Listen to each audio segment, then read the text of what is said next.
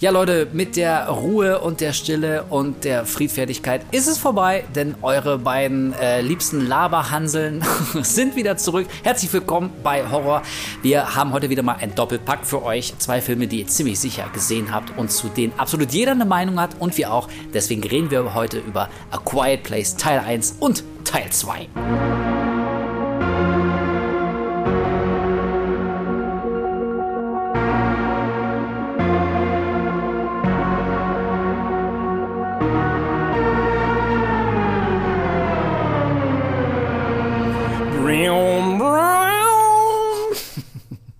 Auf dich und deine Psychosen ist Verlass.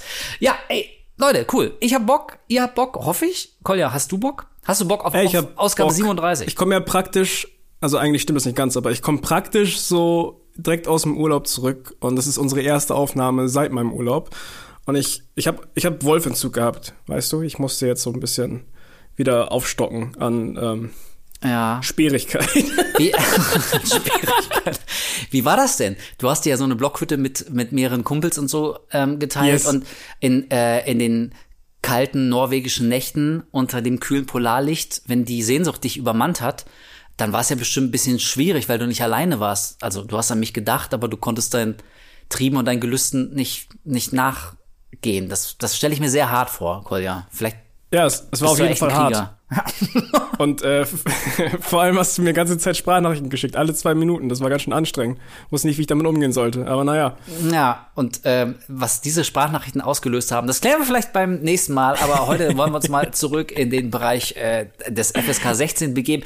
Ja, Leute, schön, dass ihr wieder am Start seid. Und Kolja, du hast es gerade gesagt, für uns ist es ähm, die erste, nicht nur die erste Aufnahme, seitdem du wieder aus deinem Urlaub da bist, sondern das erste Mal, dass wir eine neue Ausgabe produzieren seit, ich weiß nicht wie viel Wochen, weil die letzten beiden haben wir vorproduziert. Also Seit einem äh, Monat.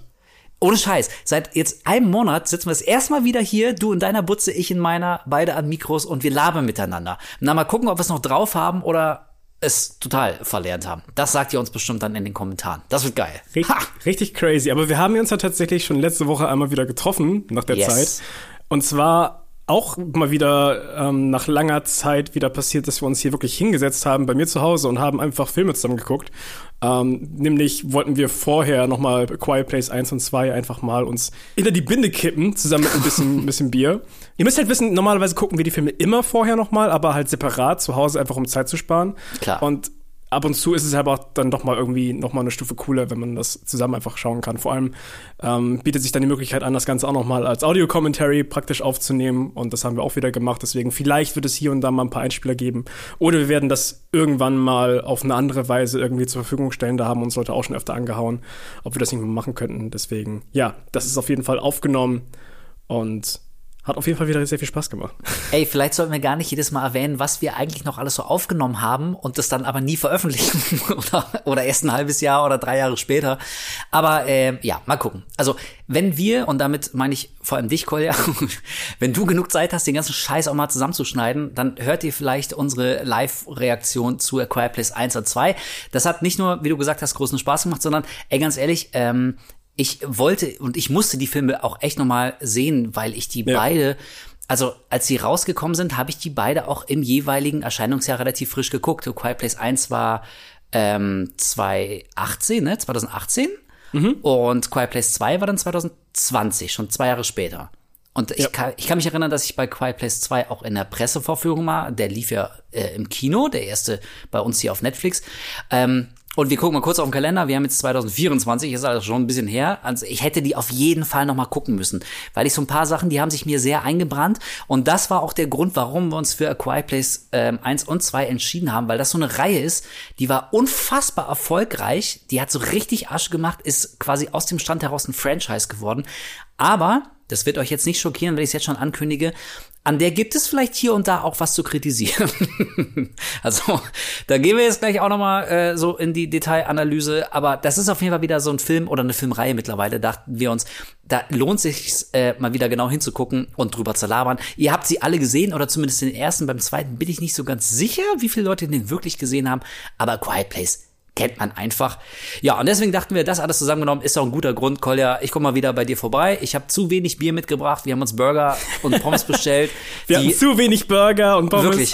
Das war richtig ätzend. Echt, wir hatten nach einer halben Stunde hatten wir wieder Hunger. Irgendwann war auch das Bier alle. Was für ein Scheißabend. Also, also wenn wir das irgendwann veröffentlichen sollten, dann werdet ihr hören, bestimmt mindestens drei oder vier Mal, wie Wolf während der Aufnahme sagt, oh, der Burger hat nicht gereicht. Oh, jetzt noch ein Burger wäre geil. Oh, so ein Burger wäre jetzt echt geil. Das ist bestimmt mehrfach vorgekommen. Also, wir haben uns vorher Essen bestellt und irgendwie hat es nicht so richtig gereicht. Wir waren Mann. beide sehr, sehr hungrig und haben uns dann den Rest einfach von, von B ernährt. Ey, scheiße. Und normal, ich bin normalerweise gar nicht so ein Vielfraß. Und ich habe hier den Cheeseburger Deluxe oder so genommen. Also an dem war ja. nichts Deluxe. Wirklich zweimal hingeguckt und dann war der weg. Also das habe ich für mich als Lektion mitgenommen. Beim nächsten Mal bin ich besser vorbereitet. Mehr Bier, mehr Burger, mehr Pommes und dann läuft das auch schon. Aber bevor wir jetzt äh, uns wieder komplett in den Wald labern, wollen wir doch äh, gucken, dass wir das heute vielleicht wieder mal ein bisschen knackiger machen, weil wir ja zwei Filme zu besprechen haben. Deswegen, wie immer, gut gelaunt und mit viel Wissensdurst. Die Frage an dich, Kolja, ähm, gibt es irgendwas in der letzten Zeit, also vielleicht wirklich so in der letzten akuten, aktuellen Zeit, sonst müssen wir bei der 44 Filme wahrscheinlich aufzählen, ähm, aus dem nee, Gruselsegment, was du gesehen hast, ähm, was du uns vielleicht als Empfehlung mitgeben könntest? Äh, Gruselsegment tatsächlich gar nichts. Ähm, ich habe vor dem Urlaub mir die Discounter angeguckt. Sagt die Serie was? Uh, ja, hab, auf äh, Prime, da habe ich diese deutsche genau. Serie über so einen, so einen ranzigen Supermarkt. Ja, ähm, ich, ich, bin ja. jemand, muss ich ganz kurz vorher erwähnen, ich bin jemand, der nicht unbedingt der größte Fan von deutscher Comedy ist. Ich glaube, das ist noch leicht untertrieben. Ich, ich, mag deutsche Comedy eigentlich überhaupt nicht. Ich kann damit äh, nie wirklich was anfangen. Und deswegen habe ich die Serie auch bislang immer äh, größtenteils gemieden, bis mir halt ein Arbeitskollege ähm, die empfohlen hat. Grüße gehen raus an äh, Sterzig, für den ich schneide.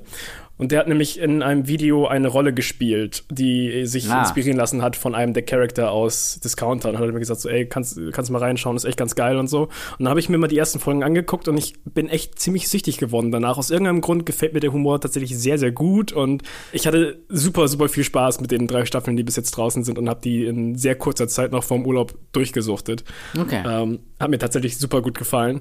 Man merkt aber auch, dass das tatsächlich von drei sehr jungen Regisseuren geleitet wurde. Also ich glaube, die sind, ich lass mich aus dem Fenster ich glaube, die sind auch so um die 20 rum. Also etwas auch sehr Ungewöhnliches, sage ich mal. Aber man merkt auf jeden Fall, dass da ein bisschen frischerer, äh, jüngerer, deutscherer Humor am Start mm, ist, weißt du? Okay. Und das, das hat mir eigentlich ganz gut getan. So, das hat die Serie ganz gut getan. Ähm, und dann habe ich jetzt vor ein paar Tagen Avatar angefangen, die Live-Action-Serie zu. Oh, die kommt ja auch richtig gut an, ne? zu einem meiner All-Time Favorites. Also ich, ich, ich liebe die Originalserie halt über alles. Ist eine der wenigen, wo ich wirklich mit fester Überzeugung sagen kann, dass ich die perfekt finde. Also ich würde da einfach gar nichts ändern. Und das hat man einfach sehr, sehr selten. Ich habe die zigmal durchgeguckt Oho. und deswegen habe ich im Voraus auch schon der Live-Action-Serie jetzt nicht so viel Vertrauensvorschuss gegeben, sag ich mal so.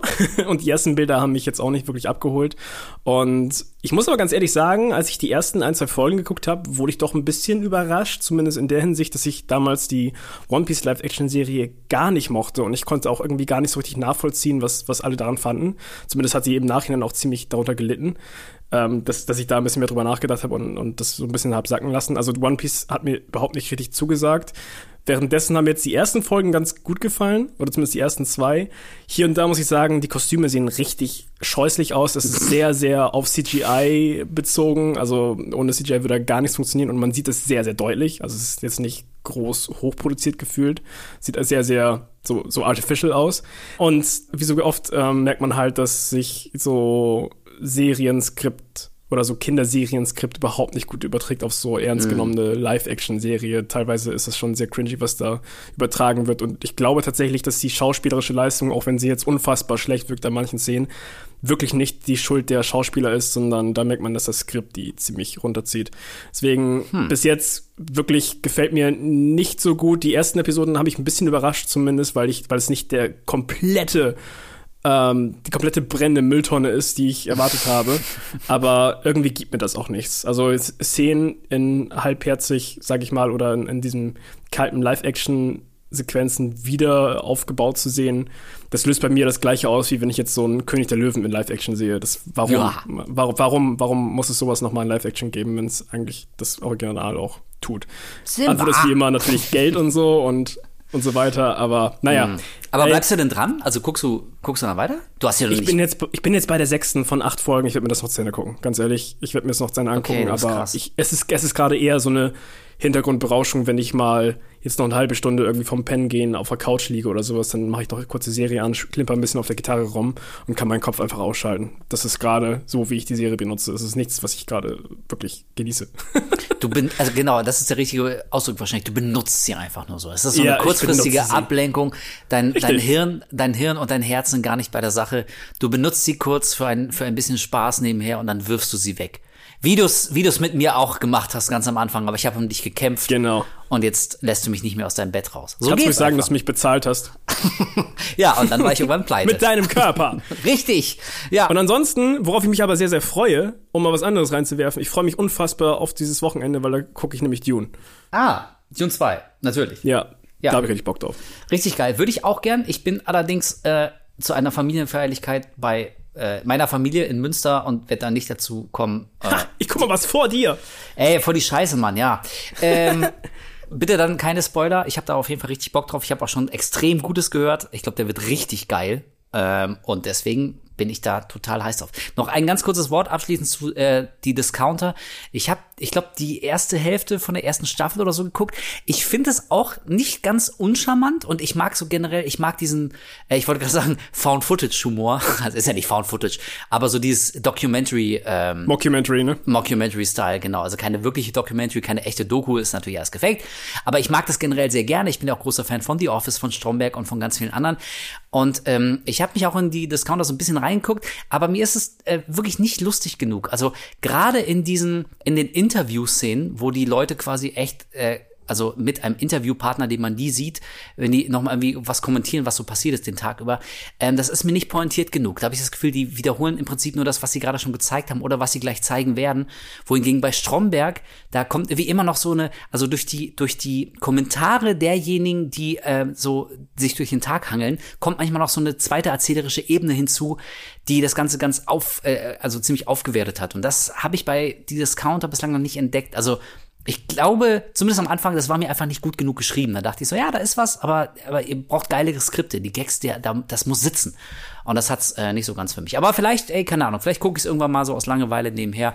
Das wird dann für mich so ein Ablenkungsding. Ähm, pass auf, ansonsten, ich habe so unfassbar viel gesehen, deswegen äh, beschränke ich mich jetzt auf die einzigen Sachen, die ich in den letzten Tagen gesehen habe oder äh, auf die ich jetzt gerade komme und mach's auch nur ganz kurz. Ich habe zum einen das Unfassbare getan. Ich habe mir von Rob Zombie äh, The Monsters angeguckt. Das war sein letzter Film. Mhm. Und ey, es tut mir wirklich leid zu sagen, ne? Aber der Typ, Rob Zombie, der macht es einem immer schwerer, weiter Fan von ihm zu sein. Ich bin ein kleiner Fanboy von Rob Zombie. Ich sag's gerne und ich sag es ohne Scheu. Ihr könnt mich da auslachen. Aber ich mag den Typen. Ich finde die Musik echt wahnsinnig lustig. Und ich finde, er hat auch eine Menge coole Filme gedreht. Ein paar sogar sehr, sehr geile sind dabei. Halloween 2 und Lords of Salem sind, glaube ich, meine Lieblingsfilme von ihm. Ähm, aber so mit 31 begann der Sinkflug ähm, und also jetzt The Monsters zeigt, dass er es wirklich, also der braucht echt Studiohilfe. Also so leid es mir tut. Aber bei dem Film, da dachte ich, boah, das ist so ein missratenes Experiment, dass es am Ende fast schon wieder auf, auf so eine ganz perverse Art unterhaltsam war, weil ich dachte, boah, Alter, wie, also wenn jemand, der, der kein Gespür für, für Humor hat und für Gags, einen Gagfilm macht, so einen familienfreundlichen Gagfilm, das ist schon sehr speziell. Also The Monsters ist, also sollte man sich angucken aus kompletten Skurrilitätsgründen, ist aber wirklich kein sonderlich guter Film und ich bin echt gespannt, was so der nächste Film von Rob Zombie wird, aber ich glaube, das nimmt alles gar kein gutes Ende mit Olle Rob und mit mir. Außerdem war ich vor zwei Wochen in der Presseverführung, mittlerweile glaube ich, läuft er auch schon längst im Kino und habe mir Lisa Frankenstein angeguckt. Äh, Regie hat Zelda Williams gemacht, die Tochter von Robin Williams und das Drehbuch ist von Diablo Cody, die äh, Jennifer Spotty geschrieben hat und Juno und den fand ich auch absolut unterirdisch. Also ich habe ohne Scheiß wirklich lange keinen ähm, so missratenen, dann aber professionell produzierten, in Anführungszeichen, Horrorfilm gesehen, der, also wie so oft, wenn er gruselig sein wollte, war es überhaupt nicht. Ähm, er wollte eher lustig sein, ähm, hat das aber auch total verstolpert. Der war unfassbar dröge inszeniert, gerade in der ersten Hälfte. Das war alles so kreuzlangweilig gefilmt, alles schon tausendmal gesehen. Und wir kamen alle zusammen aus der Pressverführung und ähm, haben uns gefragt, für wen ist dieser Film eigentlich gemacht? Also wieder so eine so eine 80er Jahre Retro-Komödie. Ähm, ich ich kaufe das Filmemachern einfach nicht mehr ab, dass sie jede Scheißgeschichte immer in die 80er setzen, weil dann kannst du halt so ein paar 80er-Hits einspielen. Und ja, die Mädels haben äh, auftopierte Haare und Schulterpolster und das war der ganze visuelle Gag. Und ich dachte mir, nee, Leute, wirklich, das Thema ist durch. Das ist so unehrlich, das ist so unauthentisch und kalkuliert. Ähm, deswegen, also ich weiß gar nicht, ob Lisa Frankenstein überhaupt im Kino noch läuft. Wenn ja, braucht ihr auf gar keinen Fall reingehen. Echt eine große, große, große Enttäuschung. Ähm, ja, und ansonsten, also wie gesagt, ich habe noch ganz viel anderen Kram gesehen, aber bevor wir jetzt hier eine Stunde über Sachen reden, die nichts mit dem Thema zu tun haben, will ich das hier auch schon wieder beenden und würde damit beim heutigen Thema landen. Das sind da zwei Filme. A Quiet Place 1 und A Quiet Place 2. Who are we if we can't protect them? We have to protect them. Dann starte ich einfach mal damit zu sagen, dass ich gar nicht mehr so richtig weiß, ob ich den damals wirklich auf Netflix geguckt habe oder direkt auf Blu-ray. Ich habe auf jeden Fall damals sehr viel von dem Film gehört, das weiß ich noch. Du meintest vorhin, dass der bei Netflix rausgekommen ist. War das wirklich so, dass er. Ich hatte nämlich in Erinnerung, dass er auch im Kino lief. Also ich weiß, dass der in den USA auch im Kino lief. Hier, ehrlich gesagt, bin ich nicht ganz sicher. Also Okay, vielleicht, vielleicht, vielleicht lief er tatsächlich hier in ausgewählten Kinos. Aber für mich war das gefühlt, war das so ein Netflix-Film. So, das, das war so das Netflix-Phänomen. Äh, auf einmal Ja. war da, alle haben drüber gesprochen. Und wer Netflix hat, ich meine, na klar, pff, ey, guckst du, guckst du dir an. Ja, klar, auf jeden Fall. Ich, ich hatte, wie gesagt, in Erinnerung, dass es auf jeden Fall richtig großen Talk davon on online vorher gab, dass der sehr, sehr gehypt war.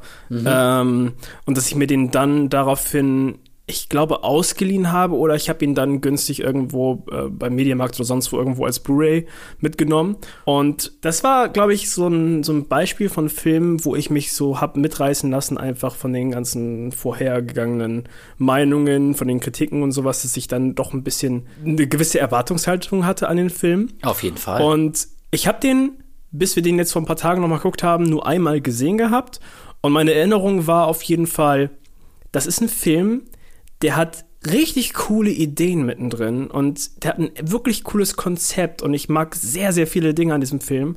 Aber es gibt auch so viele Kleinigkeiten, über die ich einfach nicht hinwegsehen kann, die mich dann hier und da immer mal wieder stören und die das ganze Ding nicht so richtig rund machen für mich, wie es scheinbar für viele andere äh, so ist. Und das war noch meine letzte Erinnerung von dem Film. Und dann dachte ich halt so, okay, ey, wir gucken den jetzt eh noch mal. Vielleicht ist es einfach so ein Teil, wenn ich da nicht mehr mit so einer Erwartungshaltung rangehe und mal einfach ganz klar, ganz unvoreingenommen vor den Film gucke, vielleicht wirkt er dann einfach anders auf mich. Mhm, Aber ja, deine okay. Herangehensweise war, glaube ich, sehr ähnlich, ne? Ja, tatsächlich. Also ähm, bei mir war es so, ähnlich wie du, ich habe diesen Hype mitbekommen und dachte, äh, hier kommt wer weiß was, ne, die nächste Horrorsensation. Ähm, und fand einiges davon beim ersten Gucken tatsächlich auch schon sehr gut. Und ich glaube, da werden wir jetzt auch gleich nochmal drüber sprechen, äh, wird, wird dir vermutlich ähnlich gegangen sein wie mir. Also beim Gucken, man sieht schon, dass der eindeutige Qualitäten hat. Also es, ich finde, Ja. es kommt nicht komplett aus dem Nichts, dass der so ein Erfolg war. Also ich kann schon nachvollziehen, warum Leute drauf angesprungen sind. Hab aber schon beim ersten Gucken gemerkt, dass der so unfassbar riesige Logiklöcher hat und teilweise also wirklich so dumme Handlungs- und Plotpunkte aufwirft und Figuren so, also wirklich so, so grenzdebil handeln lässt, nur damit das Drama da irgendwie in die Geschichte kommt, dass es mich beim ersten Gucken so geärgert hat, dass das leider die Freude an dem Film überschattet hat. Also ich habe A Quiet Place so ziemlich mit als so den dämlichsten Film seit langer, langer Zeit abgespeichert und alles andere, ja, wirklich, also so, wa- was die, was die Handlung und was den Plot angeht. Und alles andere darüber hinaus ist so ein bisschen verblasst. Und jetzt so beim zweiten Mal mit dem Wissen im Hinterkopf, ähm, also der Film ist, ist was, was die, die Dummheit der Geschichte angeht und der Figuren, ähm, hat das zweite Gucken ihn nicht besser gemacht. Aber so ähnlich wie bei Saw, als ich für unseren großen Saw-Recap nochmal den ersten Teil gesehen habe, äh, da hatte ich ja ein ganz ähnliches Problem, dass ich da auch so fette Plotholes entdeckt habe. Aber auch da, ähm, das ist eine interessante Parallele. Bei beiden Filmen, jetzt wo ich weiß, was mich daran ärgert, kann ich das besser zur Seite schieben und mehr das genießen, was der Film gut macht. Und ich muss sagen, da hat er wirklich tatsächlich einiges. Also streckenweise finde ich es fast eher schade und ärgerlich, dass die Geschichte nicht besser ist, dass er einen so dermaßen mit, mit der Nase auf die eigenen ähm, Schwachstellen in der Geschichte immer wieder darauf hinweist, also fast schon aggressiv will der, also zeigt der Film, ob er es will oder nicht, wie wenig durchdacht er eigentlich ist. Und das ist so schade, weil der ganze Rest von der Inszenierung, äh, schauspielerisch, auch Sounddesign ist natürlich wahnsinnig wichtig bei dem Film. Das ist alles so gut, ähm, ja, dass ich es fast schade finde, dass nicht irgendjemand da eine bessere Geschichte geschrieben hat. Aber so unterm Strich, es tat wirklich gut, den äh, nochmal zu sehen. Jetzt habe ich ihn sehr präsent und das war genau das Richtige. Ja, genau, das war einfach, das war einfach Voraussetzung. Habe ich bei mir auch gemerkt, weil viele Sachen, ich konnte mich noch an äh, gewisse Plotpunkte erinnern, so einschneidende Momente, so zwei, drei Stück, die habe ich auch am Anfang erwähnt, als wir uns den gestartet haben. Aber so diese ganzen kleinen Wege dazwischen, auch so ein paar Szenen, an, du dich, an die du dich eher erinnern konntest und ich gar nicht mehr, so, da, da brauchte ich auf jeden Fall Auffrischung und das ist ganz gut, dass Ja. wir den uns vorher nochmal reingepumpt haben. Aber wir können einmal ganz kurz, bevor wir gleich in den Spoiler-Part gehen, Yes. ähm, weil wir, wir werden gleich über beide Filme im Detail sprechen. Das kennt ihr ja mittlerweile bei uns. Wir werden erstmal den ersten komplett ähm, im Detail besprechen und dann nach den zweiten. Äh, bevor wir aber zu diesem Spoiler-Part kommen, falls ihr den noch nicht gesehen habt, nämlich, dann guckt ihn euch gerne an. Der ist, wie gesagt, gerade bei Netflix verfügbar. Ich glaube auch sogar bei Amazon. Ich bin mir gerade nicht sicher. Nee, bei äh, Paramount Plus ist er. Ähm, aber der erste ist auf jeden Fall bei, bei Netflix. Und den zweiten kann man sich auch eigentlich bei allen möglichen Streaming-Plattformen für, ich glaube, so 4 Euro oder sowas mieten. Ja. Also da haben die meisten, glaube ich, auch per Netflix dann auch Zugriff drauf. Ähm, aber wir reißen einfach mal ganz kurz den Plot vom ersten Teil an. Und zwar geht es darum, wir befinden uns in äh, Amerika und die Welt wird von Aliens eingenommen im Prinzip. Das ist so das, das, das Große und Ganze. Eines Tages stürzen Aliens vom Himmel aus dem Nichts und zerlegen die komplette Menschheit. Und ähm, irgendwann, nach einer gewissen Zeit, findet die Menschheit raus, dass diese Außerirdischen auf Geräusche sehr stark reagieren und, und sehr, sehr geräuschempfindlich sind. Das heißt, jeder kleinste Bewegung, jedes, jeder Wortlaut, egal was, was jem- jemand macht, diese Viecher werden dich von Kilometer weit hören, auf dich zurennen und dich einfach nur töten. Das ist quasi so der, der Grundplot. Ja. Und ähm, wir folgen einer, einer Familie, einem Mann, einer Frau und ihren drei Kindern, wie sie diese Apokalypse quasi durchstehen. So. Genau. Das sind die Abbotts und äh, die Abbotts, also da kommt so ein bisschen die Star Power des Films äh, zum Tragen. Die Abbotts werden gespielt von äh, John Krasinski, spielt Lee, den, äh, den Vater und Ehemann. Seine Frau Evelyn wird gespielt von der echten Frau von John Krasinski, Emily Blunt. Äh, sie heißt Evelyn und eben die drei Kinder sind auch noch am Start.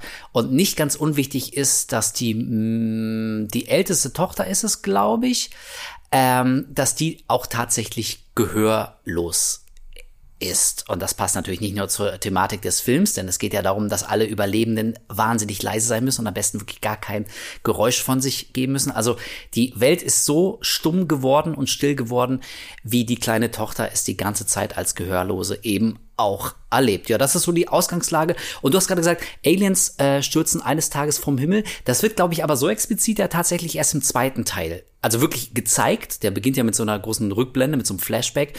Ähm, und im ersten, wenn ich die jetzt nicht doch schon in meinem Kopf so ein bisschen vermische, aber im ersten wird ja, glaube ich, äh, wir erfahren ja quasi nichts über diese Viecher. Wir wissen ja, streng genommen, glaube ich, wissen wir ja nicht mal, dass es Aliens sind, oder? Die hätten ja theoretisch irgendwie auch aus dem Erdreich auf einmal kommen können oder ein Dimensionstor hat sich aufgemacht oder so. Also eigentlich wären wir ja so mitten rein in so eine Geschichte geworfen, ähm, über deren Hintergründe wir ja überhaupt gar nicht aufgeklärt werden. Und da ist jetzt die Frage, okay, also bringt das was für den Film? Also, dass das am, am Anfang noch so ein Mysterium ist? Oder hättest du dir von Anfang an schon ein bisschen mehr Klarheit über die eigentliche Art der Bedrohung und über diese Viecher gewünscht? Okay, da muss ich sagen, dann ist es, glaube ich, tatsächlich gerade so ein bisschen wieder verschwommen in meinem Kopf. Ich war mir nicht mehr sicher, wie viel davon wirklich am Anfang ähm, bewusst war oder bekannt war, besser gesagt.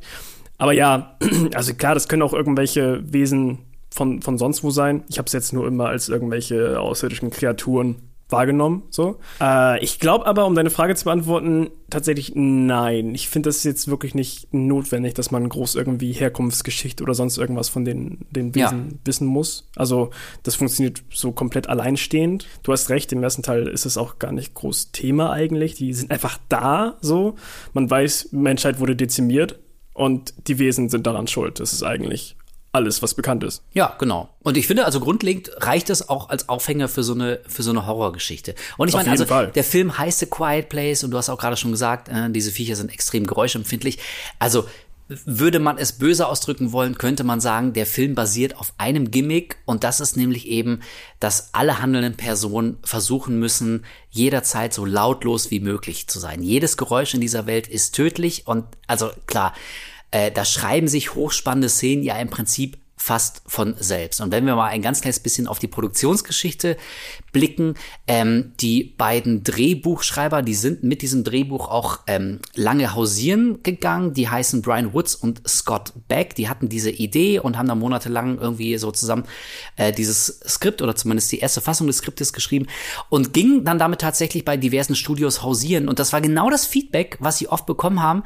Ja, Jungs, ähm, das ist ein lustiges Gimmick, aber damit kriegen wir keinen Spielfilm gefüllt. Das ist so eine Kurzfilmidee, aber auf Spielfilmlänge kommen wir damit leider nicht. Ähm, und dann sind sie irgendwann zu Universal damit gegangen und Universal hat mit Platinum Dunes, der Produktionsfirma von Michael Bay, die haben mit John Krasinski an dieser Jack Ryan Serie gearbeitet, die ich noch nie gesehen habe, mhm. läuft glaube ich auf Prime. Nee, ich auch nicht. Ne? Aber ne, also ich weiß, dass das gibt, aber mehr weiß ich darüber auch nicht. Ähm, und darüber hat quasi John Krasinski ähm, so über drei Schreibtische oder wahrscheinlich noch mehr hinweg, hat er irgendwann das Skript vorgelegt bekommen, ähm, fand das auch eine ziemlich, ziemlich coole Idee. Mm, Emily Blunt, seine Frau, hat das dann auch gelesen und hat mit, äh, mit ihrer Figur mit Evelyn Abbott hat dann auch sehr connected, weil ich glaube, sie äh, zwei oder drei Wochen vorher tatsächlich auch ihr eigenes Kind auf die Welt gebracht hat. Und Evelyn im Film ist eben auch ähm, schwanger, was auch ein sehr, sehr wichtiger Plotpunkt ist. Und äh, da sind wir auch schon wieder beim Thema, wie dumm können sich Menschen in dieser Welt eigentlich verhalten. Aber okay, kommen, kommen wir gleich noch zu. Ähm, also, um es abzukürzen. Und sie hat dann quasi ihren Mann John Krasinski überzeugt, ey, Alter, willst du nicht auch gleich Regie machen? Du hast ja auch bei ein paar Filmen vorher schon Regie geführt. John Krasinski hat dann auch am Drehbuch ein bisschen noch mitgeschrieben, beziehungsweise das hier und da noch ein wenig verfeinert. Und deswegen ist man am Anfang so ein bisschen stutzig, wenn man sieht, dass Platinum Dunes da als Produktionsfirma die Hände mit im Spiel hat denn wie gesagt, also ich verbinde es auch immer mit Michael Bay und mit ganz viel ja. Krawum und Krach und es ist ja genau das Gegenteil von dem, worum es in Quiet Place geht. Quiet Place ist ja sehr zurückgenommen und sehr, sehr ruhig. Aber weißt du, das ist wieder so eine, wäre ich jetzt irgendwie Filmemacher oder so, da würde ich mir denken, ey, man weiß es nie, weißt du, also hätte dir, stell mal vor, du schreibst so ein Skript wie A Quiet Place und gehst damit irgendwie ein Jahr hausieren in Hollywood und keine Sau interessiert und jemand hätte dir gesagt, ey, probiere, wende dich doch mal an Michael Bay und seine Produktionsfirma. Hättest du gesagt, hä? Bist du bescheuert? Also, das hat nichts mit meiner Idee zu tun. Michael Bay, der macht doch ganz andere Filme. Aber, weißt du, irgendwie wie ja. das Schicksal so spielt und am Ende hat genau das gepasst. Also, ey, man weiß es nie. Vor allem das Ding ist, also ich habe nämlich die Produktionsfirma von Michael Bay oder beziehungsweise immer, wenn er in irgendeiner Form als Produzent eingeschrieben ist in so einem Film, finde ich, sieht man das sehr schnell. Äh, das ist so ein Beispiel, genauso wie bei so einem J.J. Äh, Abrams, wenn der irgendwo seine Finger am Spiel hat als Produktion, man sieht es sofort. Und dadurch wird es immer zu so einem Viertel bis halben Film gehört das dann irgendwie dem Produzenten. Weißt du, ich mm, meine? Ja, ja, ja, also ich habe ganz, ganz oft irgendwelche von Michael Bay produzierten Filme gesehen und die hatten schon an sehr vielen Stellen Touch von ihm und du hast gemerkt, ah, okay, der hat locker da, hier und da äh, seine Finger im Spiel gehabt, dass er die Szenen so auslaufen lassen möchte. Und das habe ich jetzt bei Quiet Place zum Beispiel gar nicht. Also da, da wirkt es wirklich so, die haben den äh, Kohle gegeben, so, die haben denen die Ressourcen gegeben, aber ich glaube jetzt nicht unbedingt, dass da viel ähm, von den Seiten irgendwie beeinflusst wurde, ausnahmsweise mal.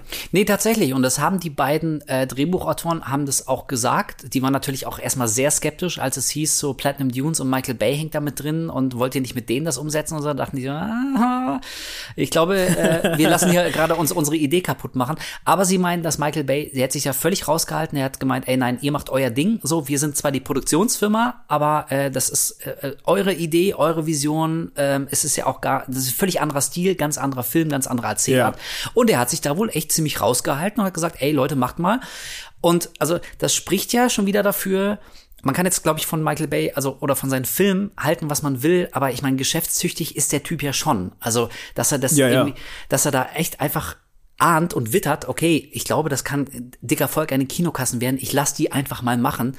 Ähm, und zack, alle Leute sind äh, sehr, sehr reich mit diesem scheißen Film geworden. Das zeigt ja, dass er, glaube ich, schon so ungefähr versteht, wie das Game in Hollywood funktioniert. Von daher, ja, ist auf jeden Fall, ich finde es eine einigermaßen spannende Produktionsgeschichte, ähm, weil das auf den ersten Blick so gar nicht zusammenpassen mag. Und deswegen, ähm, deswegen sind wir drauf gekommen. Ähm, ja, das Gimmick eben ist halt etwas völlig Michael Bay untypisches. Es ist nämlich äh, totale Stille. Alles muss in absoluter Geräuschlosigkeit ablaufen. Und ich muss zugeben, bei allen Sachen, die ich jetzt gleich noch kritisieren werde an dem Film, aber diese Idee, dieses, okay, nenn es meinetwegen Gimmick, das finde ich geil. Das ist eine super geile Ja. Idee, einen Horrorfilm bei kompletter Stille spielen lassen zu müssen in der Logik des Plots, weil sonst die Figuren sofort dem Tode geweiht sind. Ist eine saukoole Idee. Und also, wir haben ja über, wann haben wir über Cube gesprochen? Das war, glaube ich, die letzte Ausgabe, ne? Da gab es auch diese, diese Falle in der genau. In der Stille und so. Und da haben wir, glaube ich, auch gesagt, das ist so eine, so eine Sequenz, wenn das gut umgesetzt ist, das zieht irgendwie immer. Bei damals Ja. Mission, bei Mission Impossible war es geil, die Cube-Falle war geil und die Idee bei A Quiet Place ist auch wieder geil. Also Leute, die unter Druck und Terror aber kein Geräusch von sich geben dürfen, das ist eine fucking gute Idee. Und deswegen ähm, habe ich am Anfang gesagt, dass ich total nachvollziehen kann, also oder einer der Gründe, weshalb ich nachvollziehen kann, dass es so ein Erfolg ist, ist, dass die Idee halt so fucking gut ist. Nur eben an der Umsetzung hapert es vielleicht ein bisschen. Ja, es ist, glaube ich, einer der Filme, wo ich das am schwierigsten finde, so richtig objektiv den zu bewerten, weil ich habe halt wirklich ganze Zeit immer dieses Hin und Her gerissen und wir haben das beim Gucken auch immer wieder gespürt. Ich glaube, jedes Mal gab es so eine Stelle, wo wir gesagt haben, oh, das ist mega cool, dieses Dat Detail. Und dann eine Minute später, warum machen sie denn das jetzt? das ist wieder richtig cool durchdacht. Das ist überhaupt nicht durchdacht. Das ist richtig schön subtil. Das ist überhaupt nicht subtil. So. also man hat das irgendwie ganz oft leider in diesem Film, dass der einen so hin und her reißt und ich bin auch immer hin und her gerissen gewesen, schon beim ersten Mal gucken. Und ich kann es jetzt ganz ehrlich auch wieder schon mal vorwegnehmen. Das war jetzt beim, beim zweiten Mal gucken auch nicht groß anders. Ähm, da müssen wir aber tatsächlich auch gleich in die Spoiler-Gegend gehen, weil da werden wir definitiv auf ein paar einzelne Szenen eingehen müssen, um zu beschreiben, warum Oh ja. Ähm, der Film bei uns so ein bisschen unterschiedliche Emotionen auslöst. Deswegen würde ich sagen, wie gesagt, den gibt's online äh, bei Netflix. Die meisten von euch haben Zugriff auf Netflix, deswegen guckt ihn euch gerne an, falls ihr es noch Ja. nicht getan habt. Wir springen jetzt rüber in die Spoiler-Sektion und starten einfach in Quiet Place 1. Also, leider, so jetzt geht das Gemecker los. Ähm, der Schwachsinn fängt ja leider schon eigentlich mit Beginn des Films an. Ab Minute eins ist der Film handlungstechnisch eigentlich dem Untergang geweiht. Denn was wir da sehen, das ergibt sofort von vorne bis hinten absolut gar keinen Sinn, dass der ganze Film darunter leidet und beim zweiten Mal ist es mir fast noch mehr aufgefallen, als ich wusste, worauf es hinauslief, äh, laufen würde. Wir sehen nämlich die Abbots, wie sie äh, versuchen, ne, wie immer, das müssen wir jetzt nicht jedes Mal erwähnen, aber fast immer in dem Film probieren sie so ruhig und leise wie möglich zu sein. Es muss alles bei absoluter Stille ablaufen, aber ähm, sie looten quasi so eine so ein Drugstore oder so eine Apotheke. Sie So eine brauchen- Pharmacy. so eine Pharmacy, genau. Sie brauchen so ver verschiedene Bedarfsgegenstände ähm, und ihr kleinster, jüngster Sohn, der ist glaube ich fünf, ähm, ist dabei. Ja, Und ich glaube, ich- ich glaube vier oder so. Ich glaube, mich an eine vier. Stelle zu erinnern, wo man den, wo man dann später den Grabstein sieht und du meinst so, er war vier. Stimmt, stimmt. Er war Ich, sogar glaub, ich glaube zumindest, ich bin mir gerade nicht sicher. Er war sogar vier. Okay, und ich verstehe, dass du in so einer Situation, also generell kannst du einen Vierjährigen nicht allein lassen, klar. Und in so einer Situation erst dreimal nicht, dass sie ihn also mitnehmen müssen auf ihre Beutezüge, okay. Aber dann, um Gottes Willen, was du auf absolut gar keinen Fall machst, ist diesen Vierjährigen auch nur für eine halbe Nanosekunde aus den Augen lassen. Ein Vierjähriger, egal wie sehr du dem eingebläut hast, dass er ruhig sein muss, der hat sich einfach nicht so unter Kontrolle. Also wirklich, Ja. ey, ganz im Ernst, ich, ich fände es, das wäre eine schockierende Szene, aber ich fände es viel nachvollziehbar, wenn sie ihm sogar den Mund zugeklebt hätten. So, wirklich, also, wie, wie, stell mal vor, was das für ein Einstieg in den Film gewesen wäre. Du siehst die Familie und die hat so einen Vierjährigen dabei, an der Hand vielleicht, und der hat einen zugeklebten Mund und später checkst du erst, warum eigentlich. Also, da dachte ich schon, als ich gecheckt habe, worauf es hinausläuft, die dürfen kein Geräusch machen, müssen ganz ruhig sein, dachte ich, oh nein, ey, okay, aber dann lässt du den nie aus den Augen. Dann wird's noch dümmer, indem er diese scheiß diese Spielzeugrakete, dieses, diese NASA-Rakete unbedingt haben will. Ähm, John Krasinski kommt angerannt, nimmt gerade noch quasi die Batterien raus, bevor er das einfach so anmacht und sie damit alle den Tode weiht.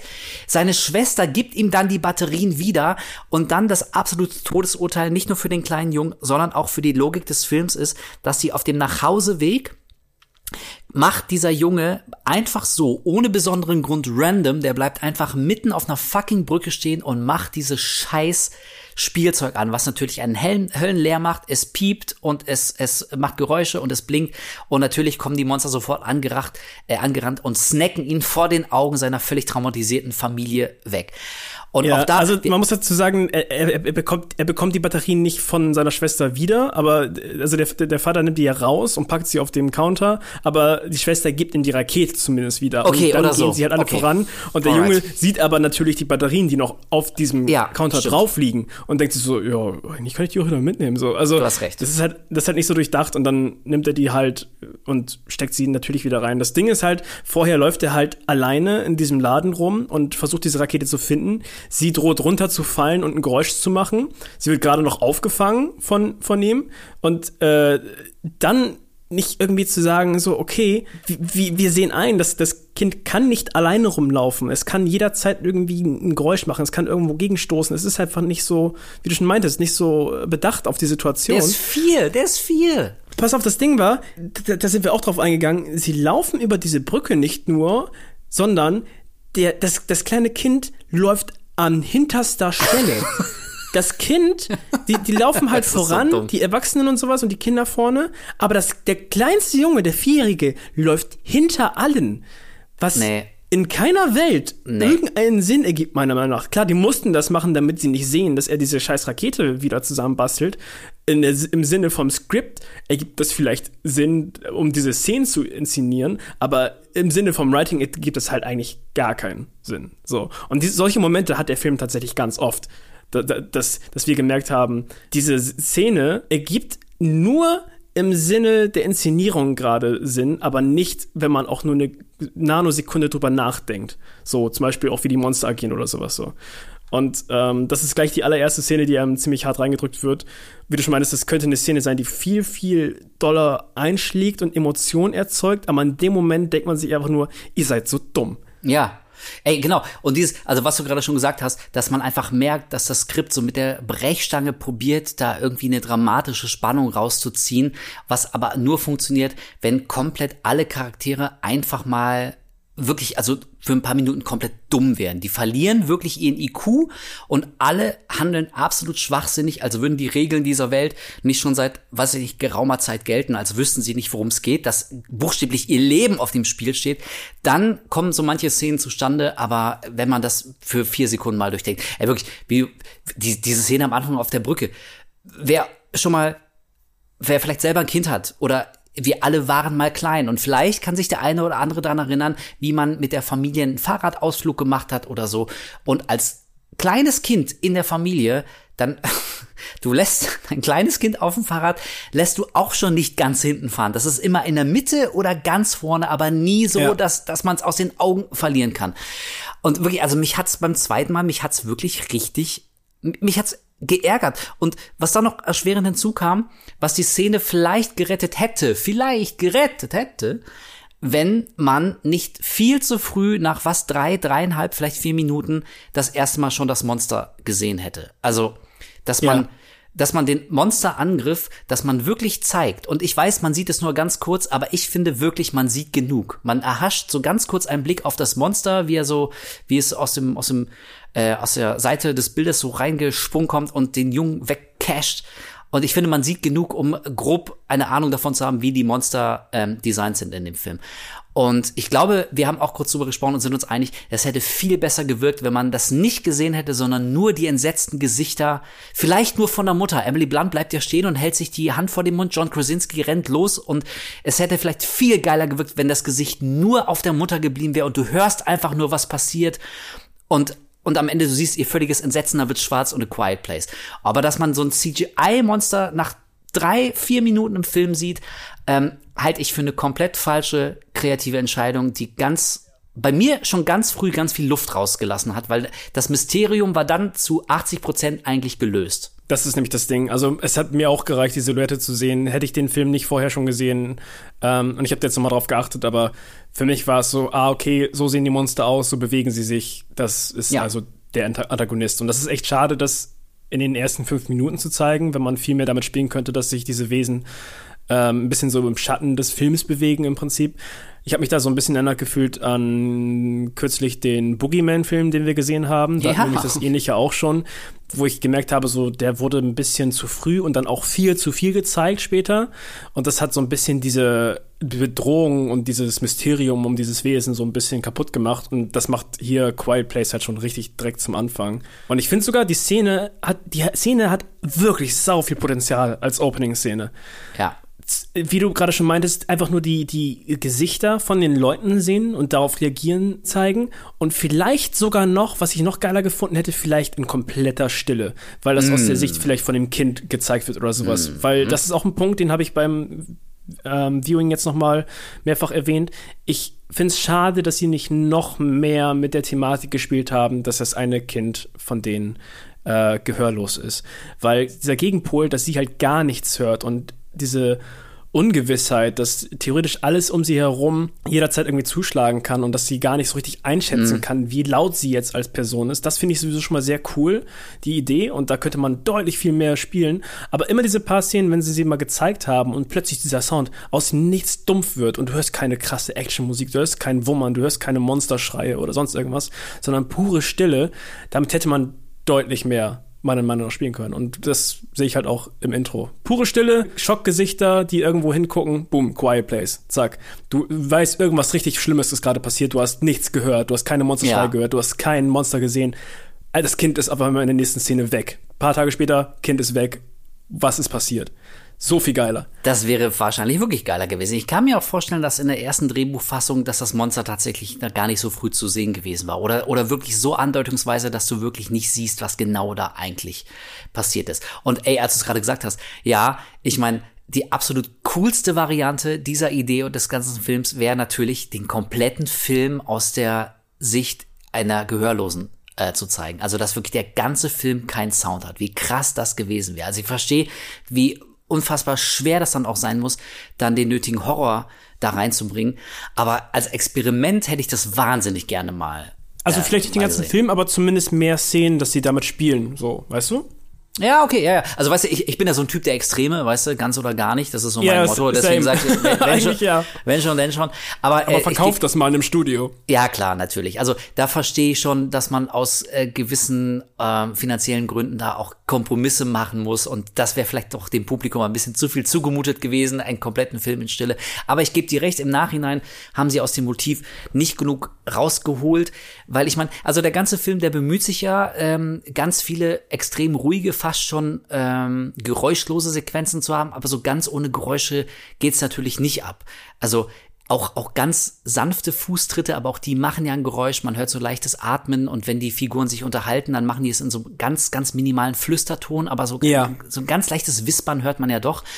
Und dagegen völlige Geräuschlosigkeit, das ist ja wirklich was, also das ist echt anders. Das ist ja auch total desorientierend. Das, du fühlst dich ja, Ja, total ja. unwohl und so.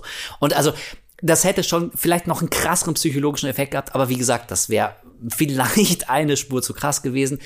Deswegen, ja, man hätte mehr machen können. Man hätte vielleicht nicht bis ans Limit ähm, gehen können. Aber, also, wir haben auch der erste Gegenpol schon an der Stelle, weil Ja. ich, was wir vorhin erwähnt haben, dass es immer diese, dieses Mal ist was richtig interessant und mal ist irgendwie etwas so ein bisschen schlecht dargestellt.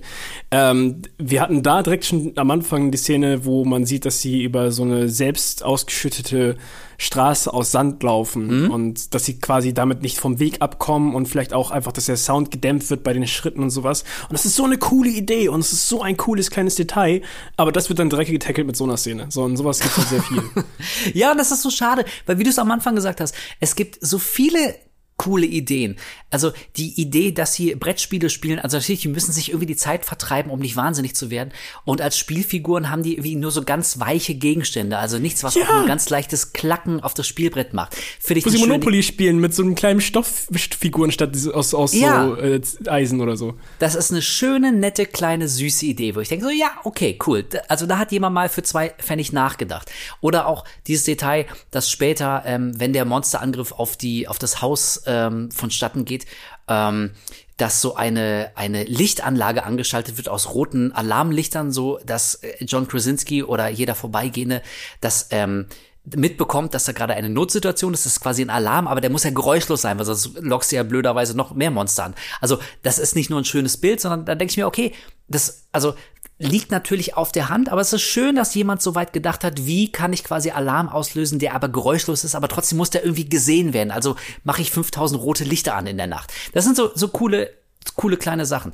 Aber dann hast du eben, wie gesagt, das auf der Brücke, ähm, das ist so unendlich schwachsinnig.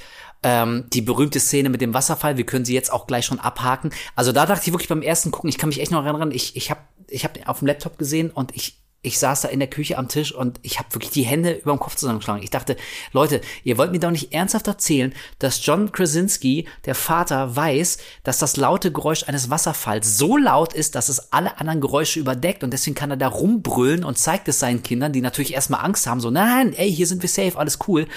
Und dann muss der aber in absoluter Stille und Geräuschlosigkeit zurück zu seinem ungesicherten Haus gehen, wo seine hochschwangere Frau ist, wo sie kein Geräusch machen müssen. Digga, nimm deine scheiß Familie und ihr zeltet unter dem fucking Wasserfall. Ich verstehe schon, das ist nicht so komfortabel, ihr habt da keine Matratzen. Ich, ich sehe alles, was dagegen spricht. Aber ist es nicht vielleicht wert, um deine fucking Familie am Leben zu erhalten, das Risiko, soweit es geht, auszuschalten. Warum machen die nicht alles in der Nähe des Wasserfalls? Das fand ich so haarsträubend dämlich, so atemberaubend dumm. Also ab dem Moment hat der Film sich leider nicht mehr ganz erholt. Das Ding ist halt, sie haben halt eine Farm und schon ein existierendes Haus. Ne? Das, das wird wahrscheinlich schwierig sein, Ja, sich da und? irgendwie einzurichten um diesen Wasserfall herum, oder?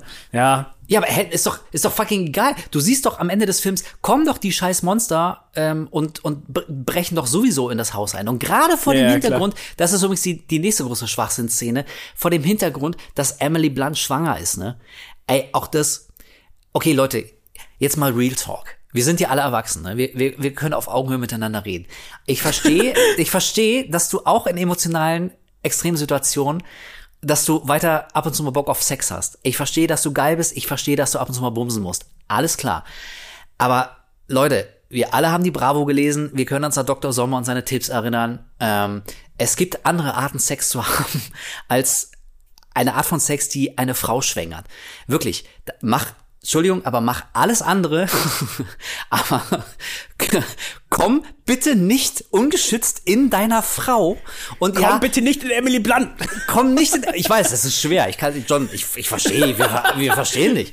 Aber, aber, und ja, ja, ich weiß, dann, äh, wahrscheinlich waren sie auch in der, in der Pharmacy und haben äh, Kondome mitgenommen, so. Ich weiß, aber trotzdem, da willst du doch auf Nummer sicher gehen, jetzt mal ehrlich. Im schlimmsten Fall, in, in der Welt, in der wir leben, aus ungeschütztem Geschlechtsverkehr oder wenn mal was schief geht. Im schlimmsten Fall hast du ein Baby am Hals, auf das du keinen Bock hast ähm, und musst das irgendwie durchbringen. Okay. Im schlimmsten Fall von A Quiet Place bringst du ein Mädchen, ein Mädchen oder ein Jungen, ist wurscht, auf jeden Fall ein Baby auf die Welt, das plärt einmal direkt nach der Geburt und du hast fünf Monster am Arsch und nach elf Ja. Sekunden sind alle im Haus tot. Also das ist der Worst Case in dieser Welt. Und den möchtest du doch also, und selbst wenn dir die Sacksuppe bis zu den Augen steht, ey, aber sorry, du hast doch keinen normalen Sex, der zu einer Schwangerschaft führen kann. Es will mir nicht in den Kopf, und ich verstehe, in der Logik des Films, ja, die haben das eine Kind verloren und deswegen Ja, wollen sie es genau. ersetzen, vielleicht? Das war, glaube ich, das deine ist- Idee, ne? So hab, genau, das, das war meine Auffassung von dem, die sind am Trauern, die wollen irgendwie das. Äh, es, es klingt so hart, hart, aber gefühlt im Sinne des Films habe ich das Gefühl gehabt, so die wollen das Kind ersetzen. Aber ja, für mich ist es auch. Eigentlich haben sie dadurch eine tickende Zeitbombe, die nach neun Monaten einfach hochgeht und sie alle Ja. umbringt. So, ab da werden sie nie wieder, also klar, ein normales Leben führen, wollte ich gerade sagen. Sie führen schon kein normales Leben, aber ab da werden sie kein Leben mehr führen, wo sie auch nur eine Sekunde irgendwie sicher sind. Also weil das Kind ist einfach ein Todesurteil in dem Moment. Genau. Ja, exakt. Das ist, äh, genau, es ist ein, ist ein Todesurteil. Und wir sehen ja, wahnsinnig clevere Idee übrigens auch hier, ähm, wie, wie das Baby mit einer Sauerstoffmaske in eine dunkle Kiste gelegt wird. Ja. damit die Monster Kleinkindersarg. nicht hören. Ey, und auch da dachte ich, ne, also erstmal mag das ja vielleicht für einen gangbaren Weg, ähm, mag für sie ein gang, gangbarer Weg das erscheinen. Aber Leute, also man muss doch nicht selber ein Kind bekommen haben. Das sagt einem doch der normale, gesunde Menschenverstand. Wenn du garantieren willst, dass das Kind nicht nur absolut traumatisiert und emotional, also wirklich verkrüppelt groß wird, dass es kein funktionierendes Mitglied dieser Gesellschaft werden kann, dann legst du es nach der Geburt in, in die Dunkelheit, in eine dunkle Kiste wenn du stattdessen aber vielleicht das Risiko minimieren willst, dass das Kind schreit, wenn du es beruhigen willst, wenn du es ruhig halten willst, dann nimmst du es an die Brust. Dann hast du Körperkontakt, dann streichelst du es. Dann, das, das Kind muss die Wärme der, der, der, am besten der Mutter, meinetwegen auch des Vaters, aber auf jeden Fall braucht es irgendeine Art von körperlichem, wärmenden Hautkontakt. So kannst du vielleicht das Kind irgendwie, zumindest für eine gewisse Zeit ruhig halten. Aber wie du schon sagst, Ey, also natürlich, ein Kind fängt irgendwann an zu plärren. Das ist absolut unmöglich, dass ein Neugeborenes nicht anfängt zu schreien. Und wenn eine Holzkiste ausreicht, um das Risiko zu minimieren, pf, ey, okay. Aber dann bin ich nach wie vor der Meinung, ey, keine Ahnung, ich glaube auch nur, ich bin kein Kinderpsychologe, ne? Aber das wird nicht gesund aufwachsen in dieser Welt, wenn es in eine Kiste gelegt wird. Also ich bleibe dabei. Mein Punkt ist, ähm, ob das jetzt ein Unfall war oder ob das gewollt war, was noch dümmer wäre. Aber in dieser Welt machst du alles, aber du hast keinen normalen Koitus, weil das möglicherweise deine ganze Familie neun Jahre, äh, neun Monate später ähm, zum Tode verurteilt. Und das ist so ein unfassbar dämlicher Plotpunkt, der sich einreiht in ganz viele andere, dass ich das dem Film einfach, das, also ich kann das nicht wegwischen. Das ist wahnsinnig schwierig für mich darüber hinwegzusehen. Äh, und deswegen mache ich es nicht. Der Gedankengang ist einfach merkwürdig, dass sie 89 Tage weil, äh, in dieser Apokalypse verbracht haben, weil das ist nämlich die Tafel, die am Anfang aufploppt, Day 89. Also so lange sind sie schon in diesem Setting quasi gefangen, mit ihrem vierjährigen Sohn. Dieser stirbt, weil er einfach noch nicht klar denken kann und einfach noch ein kleines Kind ist. Also holen sie sich einen Säugling dazu. ein Säugling, der auf jeden Fall besser agieren wird in der Apokalypse wahrscheinlich. Wird bestimmt nicht normal passieren oder noch schlimmer irgendwie für Probleme sorgen. Also der Gedankengang ist einfach sehr, sehr, sehr merkwürdig und tut dem Ganzen. Das, das, du hast irgendwann an einem Punkt gesagt, so, ey, das Ding, das Problem mit dieser Familie und diesen Charakteren ist, ich habe kein Mitleid mit denen, weil sie sind alle strohdumm. Habe ich das, das gesagt? Ja, ja. So, so in der Form, ich, glaub, ich bin der Meinung, du hast gesagt einfach so, die sind einfach alle so dumm, deswegen baut sich da auch gar, gar, gar Stimmt, keine große ja. Emotion auf, wenn die irgendwas, wenn die irgendwas machen, so wenn die verrecken oder sowas. Es ist einfach, die, die handeln einfach auf sehr merkwürdige Weise. Und das muss ich, glaube ich, leider in vielen Punkten irgendwie unterschreiben.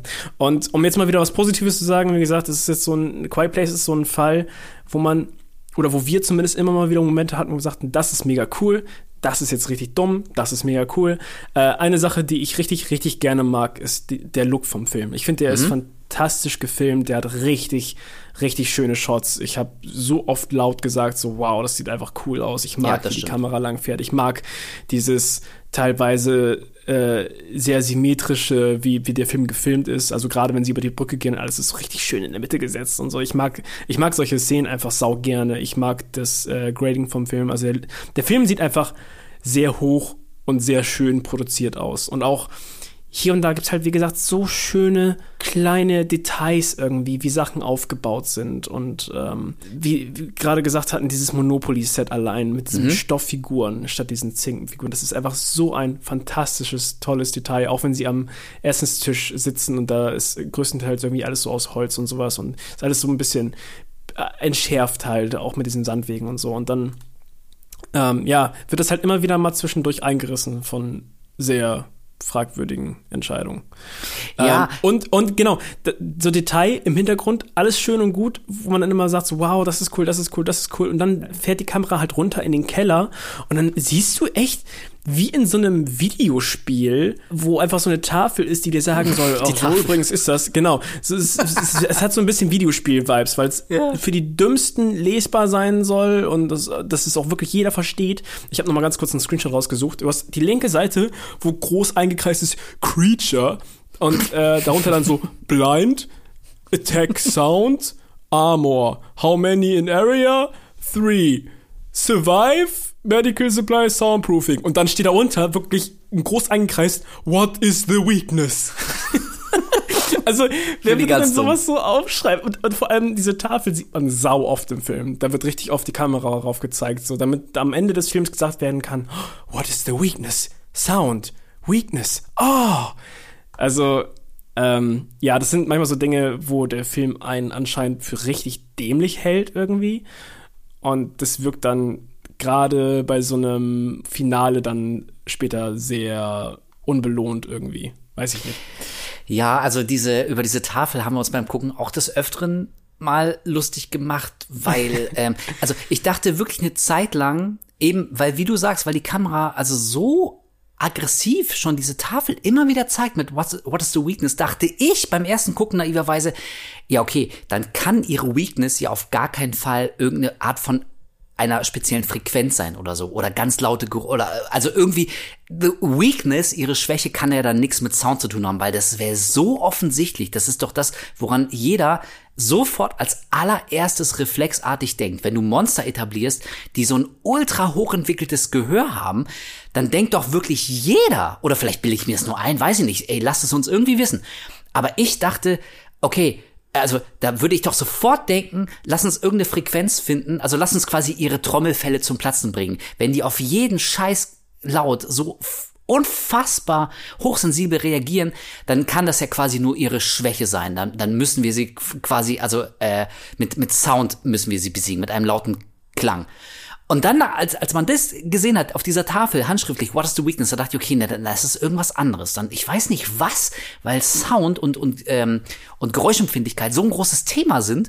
Und ich dachte, okay, aber was ist es dann? Aber dann dachte ich, okay, dann, dann ist der Film vielleicht doch cleverer und haut mir so eine richtig schöne, geile Pointe, so ein Endtwist um die Ohren, wo ich denke so, ah, okay, vielleicht macht es die ganzen Dummheiten vorher wieder wett. Nein, aber letztendlich ist die Schwäche dieser Monster, ist halt wirklich so eine ganz hoch ähm, hochtönende, extrem unangenehme, laute Frequenz, ähm, die wahrscheinlich über dem normalen Hörspektrum eines Menschen liegt. Und äh, das finden diese Monster so qualhaft, das quält die so, für, äh, war wahrscheinlich wie für uns, weiß nicht, Kratzen von ne Fingernägeln auf der Schiefertafel oder so ähm, dass unwillkürlich ihre komische Kopfpanzerung aufgeht und dann kann mhm. auch ein kleines Mädchen mit einer Shotgun ihn ins Gesicht schießen und ähm, sie ist vielleicht die erste auf der ganzen Welt, die herausgefunden hat, wie man diese Monster besiegen kann, nämlich durch einen extrem hohen Ton. Und da dachte ich, fick dich, Film. Das ist doch jetzt nicht dein, das ist doch jetzt nicht dein Ernst.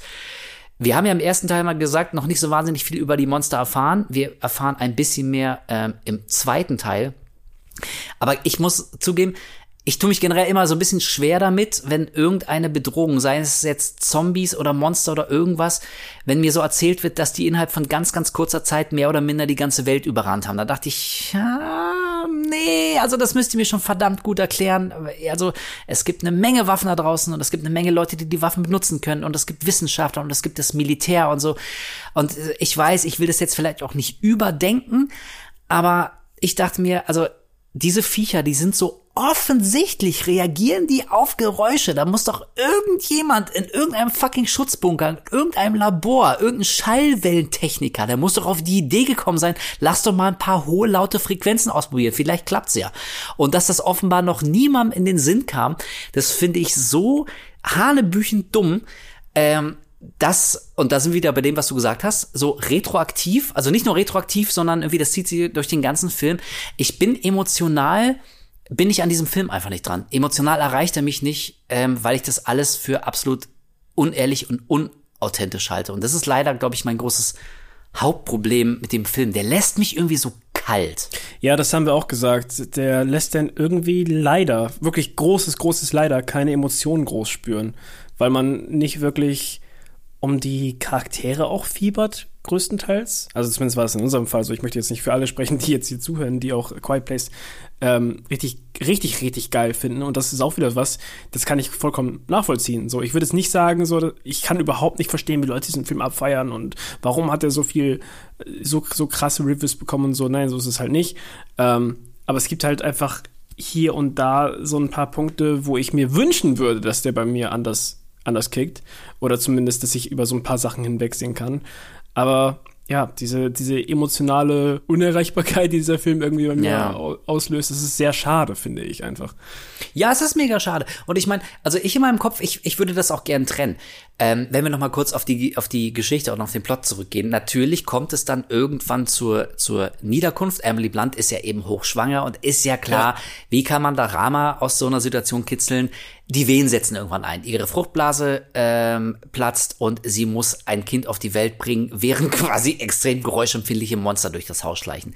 Und auch hier Never ever in einer Milliarde Jahre geht es so dermaßen geräuschlos ab, dass das Monster die nicht hört. Ich weiß, ich weiß, die Monster werden einmal abgelenkt und das ist der Moment, da darf sie dann noch endlich schreien, aber auch danach, ne? Also wirklich, man muss doch nicht eine Geburt schon mal irgendwie live erlebt haben, um zu wissen, wie das abläuft. Da ist so ein, so ein Würmchen ist auf der Welt, das schreit erstmal, das kreischt, äh, die Mutter ist völlig fertig, die atmet schwer. Also, dass das ohne Geräusche abläuft und sich dann Emily Blunt mit dem frisch geborenen Säugling auf dem Arm völlig geräuschlos von der Badewanne auch noch in die Dusche schleppt. Okay. Kaufe ich den Film nicht ab? Alright. Das ist, das ist eine, eine Story-Schwäche. Aber ich finde äh, eine Schwäche in der Figurenzeichnung, und das ist wieder der Punkt, warum ich das so wahnsinnig schwer finde, emotional von irgendwas berührt zu werden.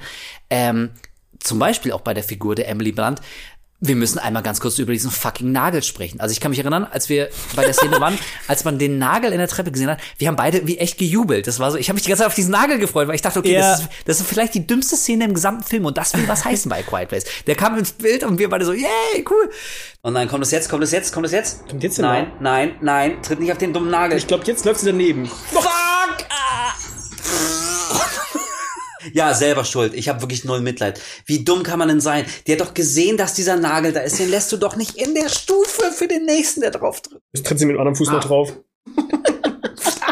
Wäre das Scary Movie, hätte, hätte sie, dem, hätte sie beim Hochgehen mit dem anderen Fuß nochmal aufgetreten. Bei Scary Movie wäre das ein richtig guter Gag. Also, au!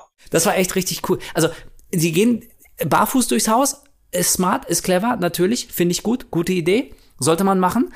Und scheinbar ist offenbar niemandem, die leben seit wie vielen Monaten leben die in diesem Haus und niemandem kann bislang aufgefallen sein, dass in der Holztreppe, die runter zum Keller führt, in einer der unteren Stufen so ein Stahlnagel steckt. Und zwar mit der Spitze nach oben. Ist leicht verbogen. Ja, genau. Ähm, er ist erst leicht verbogen und dann läuft sie ja mit so einem, so einem YouTube-Sack, läuft sie ja hoch, die Treppe. Mhm bleibt daran hängen und mhm. merkt auch eindeutig, dass hier an irgendwas scharfkantigen hängen ja. geblieben ist. Ruckt einmal dran, der Nagel steht aufrecht nach oben und sie denkt so, Hä, war wahrscheinlich irgendwie ein Holzsplitter oder sowas, der Ey. den ganzen Sack aufgehalten hat. Rennt weiter nach oben und tritt natürlich später mit dem Fuß mitten rein. Also, äh, ich glaube nicht, dass dieser Nagel bislang unentdeckt geblieben sein kann. Ich glaube noch viel weniger, dass du ähm, wenn du merkst, dass irgendwas diesen Sack, den du auf dem Rücken hast, also äh, irg irgendeine Form von Hindernis ist da, was den Sack zurückhält, in so einer Welt, ey, sorry, aber da bist du doch so paranoid, da achtest du doch auf jeden Scheiß, du achtest nicht nur auf Geräusche, sondern du, du bist doch die ganze Zeit in Hab-Acht-Stellung. Irgendwo da draußen rennen so fucking Monster rum. Und also alles, was irgendwie so ein bisschen seltsam dir vorkommt, irgendwie außerhalb der Norm ist, irregulär ist, das, das, das, da musst du doch sofort reagieren. Und dass Emily Blunt einfach also nicht nochmal für drei Sekunden zurückguckt und schaut, was, was den Sack da so kurz festgehalten hat, das ist so Hanebüchen. Und dann ist der Nagel irgendwie gerade nach oben ausgerichtet. Das muss ein extrem äh, strapazierfähiger äh, Laiensack gewesen sein. Ja, und beim nächsten Mal tritt die barfüßige Emily Blunt halt volle Kanne rein. Auch hier wieder eine große Schreckszene, viel Drama. Haben wir jetzt endlich wieder im Dreh Drehbuch, cool. Aber was machst du, nachdem du den ersten Schock überwunden hast? Ey, sorry, du holst dir doch eine fucking Zange und ziehst diesen Nagel raus, damit nicht deine Tochter oder dein Sohn oder dein Mann oder du, weil du ein bisschen dumm bist, nochmal beim nächsten Mal da reintrittst. Aber sie kommt überhaupt nicht auf die Idee, irgendjemand von der Existenz dieses Nagels zu unterrichten oder ihn vielleicht scheiße nochmal einfach aus der fucking Holzstufe zu ziehen. Und das sind so Momente, da also da wird mir bewusst, okay, ich gucke hier gerade einfach einen Film. Ich gucke hier einen Film, jemand hat so ein Drehbuch geschrieben, jemand, dem war vielleicht klar, dass es das jetzt hier keinen großen Sinn macht und hat aber gesagt, ey, ja, komm, wenn, wenn wir es cool inszenieren, denken die Leute nicht drüber nach, das passt schon. Und wenn ich das merke, dann werde ich sauer und dann löse ich mich emotional von dem Film und auch von den Figuren. Und das ist eben das Problem, warum mich das alles äh, nicht so erreicht hat. Das sind für mich keine real existierenden Personen, die nachvollziehbar handeln sondern einfach so Puppen in so einem geschriebenen, geskripteten Stück und die müssen einfach machen, was im Drehbuch steht, ob das jetzt Sinn ergibt oder nicht. Ja, und deswegen ähm, sehe ich es wie du, also handwerklich ähm, finde ich den auch echt ziemlich cool. Was wir auch noch gar nicht erwähnt haben, ist der Soundtrack von Marco Beltrami, mhm. der mit auch eine Menge Soundtracks gemacht hat. Ich verbinde den Typen irgendwie immer mit Scream, weil das so sein erster großer Soundtrack war und den fand ich damals schon ziemlich cool. Ähm, also auch der ist echt gut. Und ich meine, muss man auch mal sagen, ich finde ihn auch echt gut gespielt. Also alle Schauspieler, auch die Kinder zur Abwechslung mal, die machen das wirklich ziemlich ordentlich. Gerade Millicent Simmons, die gehörlose Tochter, die auch im echten Leben gehörlos ist. Ähm, also ich meckere ja auch ganz gerne über schlechte Kinderdarsteller, aber da habe ich wenig zu meckern. Und die Dynamik zwischen Emily Blunt und John Krasinski, wie gesagt, die sind auch im echten Leben, sind die ein Paar. Ähm, das kommt schon rüber. Also ach, schauspielerisch finde ich das ziemlich ordentlich alles. Ja, auf jeden Fall. Nee, ich, ich mag auch die, die schauspielerische Leistung und alles richtig, richtig gerne. Das ist halt rundherum auch nochmal irgendwie so ein Ding, so alles, also die ganzen Sachen, Soundtrack funktioniert geil, die Schauspieler funktionieren gut, so.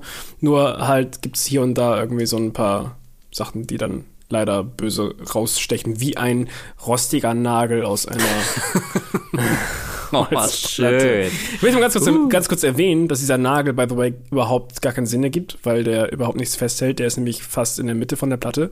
Und äh, das heißt, der kann da auch gar nichts festhalten. Der ist einfach da. Also der, die müssen wir darauf achten, dieser Nagel, das Placement vom Nagel, ergibt keinen Sinn, warum dieser Nagel da ist. Es sieht wirklich so aus, als hätte irgendjemand von einem Set einfach gedacht, so den hau ich da jetzt in der Mitte rein einfach nur damit da Leute reintreten. Es ergibt keinen Sinn, dass er da Ja, ist. stimmt. Irgendjemand muss diesen Nagel ohne besonderen Grund von unten nach oben ja. durch die Holzstufe getrieben haben. Ey, vielleicht dachte eins von den scheiß dummen Kindern, ey, lass doch mal äh, Kevin allein zu Hause nachspielen. Lass doch einfach mal ein paar Todesfallen hier im Haus verteilen. Dann machen wir die Sache mal ein bisschen lustig hier. Ja, ich weiß auch nicht. Ja, also für mich irgendwie dieser Nagel ist so ein Sinnbild für für die Probleme des des gesamten Films. äh, der, der schafft es wirklich Spannung äh, zu erzeugen.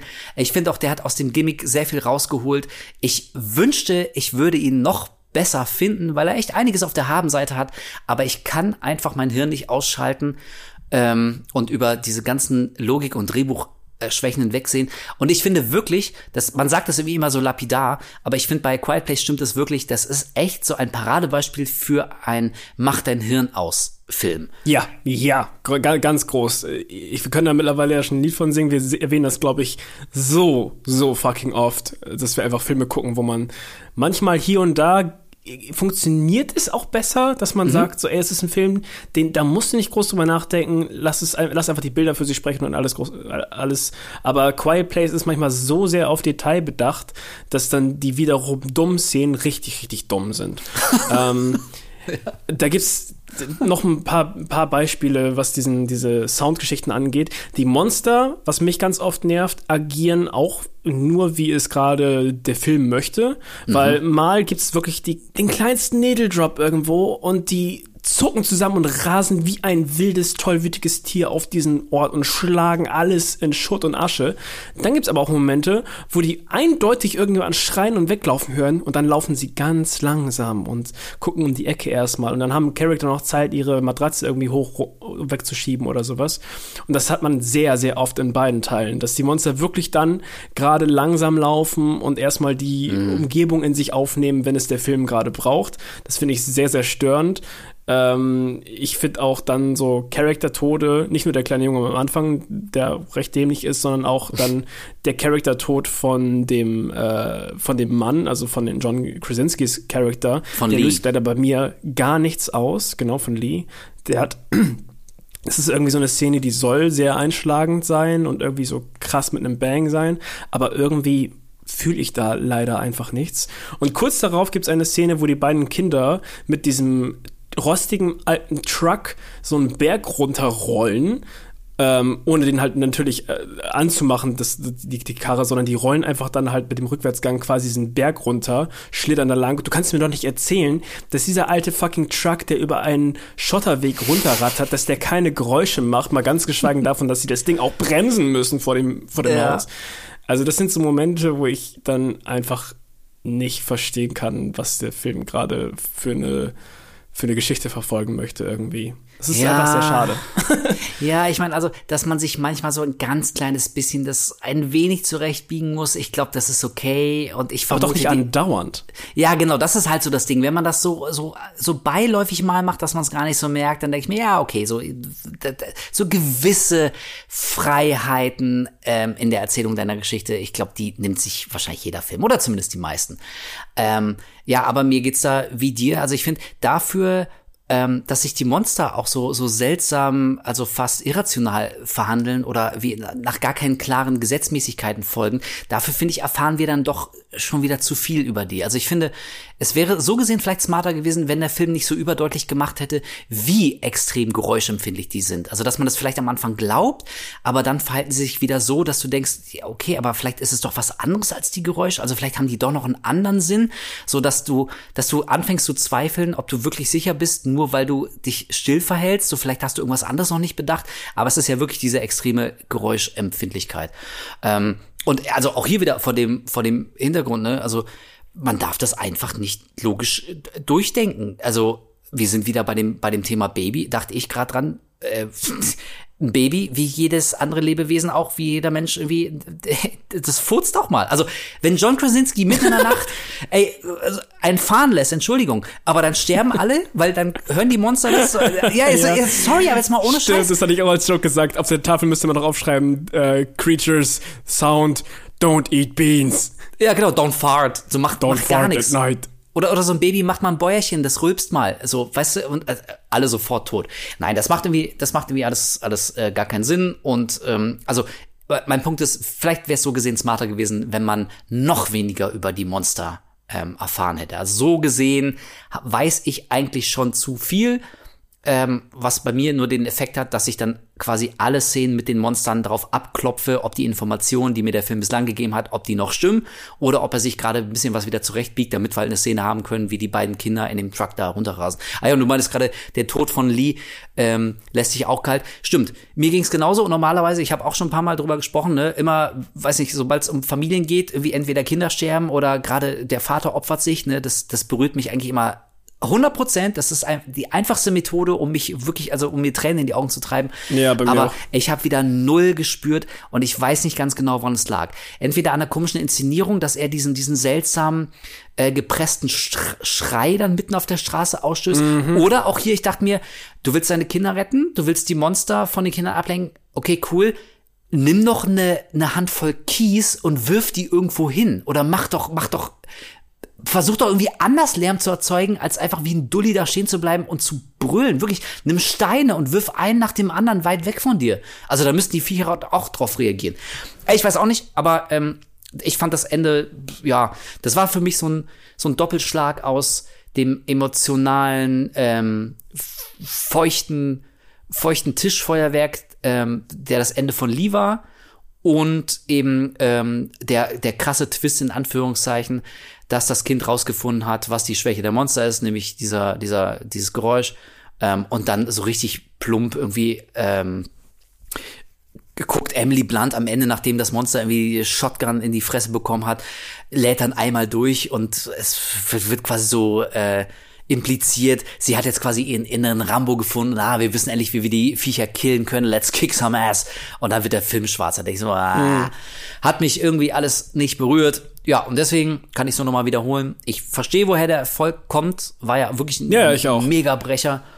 Ähm, und der hat handwerklich macht er echt so viel richtig, sehr cool alles, aber die Geschichte ist halt so dumm und wie sie erzählt ist, das holpert und es macht vorne und hinten keinen Sinn, das ist extrem zusammengestückelt. Man darf leider nicht drüber nachdenken und da mir das nicht gelingt, kann ich A Quiet Place nicht wirklich gut finden. Ja, geht mir leider halt ähnlich. Ähm, ich bin super, super happy, dass dieser Film existiert. Ich freue mich mega für die Filmwriter, die da auch sehr lange halt hin und her gelaufen sind und das irgendwie umsetzen wollten. Ich finde generell sowas immer richtig geil, vor allem gerade im Horrorgenre, wenn Leute einfach auch mal ein bisschen was anderes probieren wollen. Und einfach die bloße Existenz vom Film macht mich sehr, sehr glücklich, so gleichzeitig dann aber auch äh, einfach sehr schade, dass da nicht dass da einfach dieses gewisse Etwas fehlt, um das Ganze rund zu machen. So.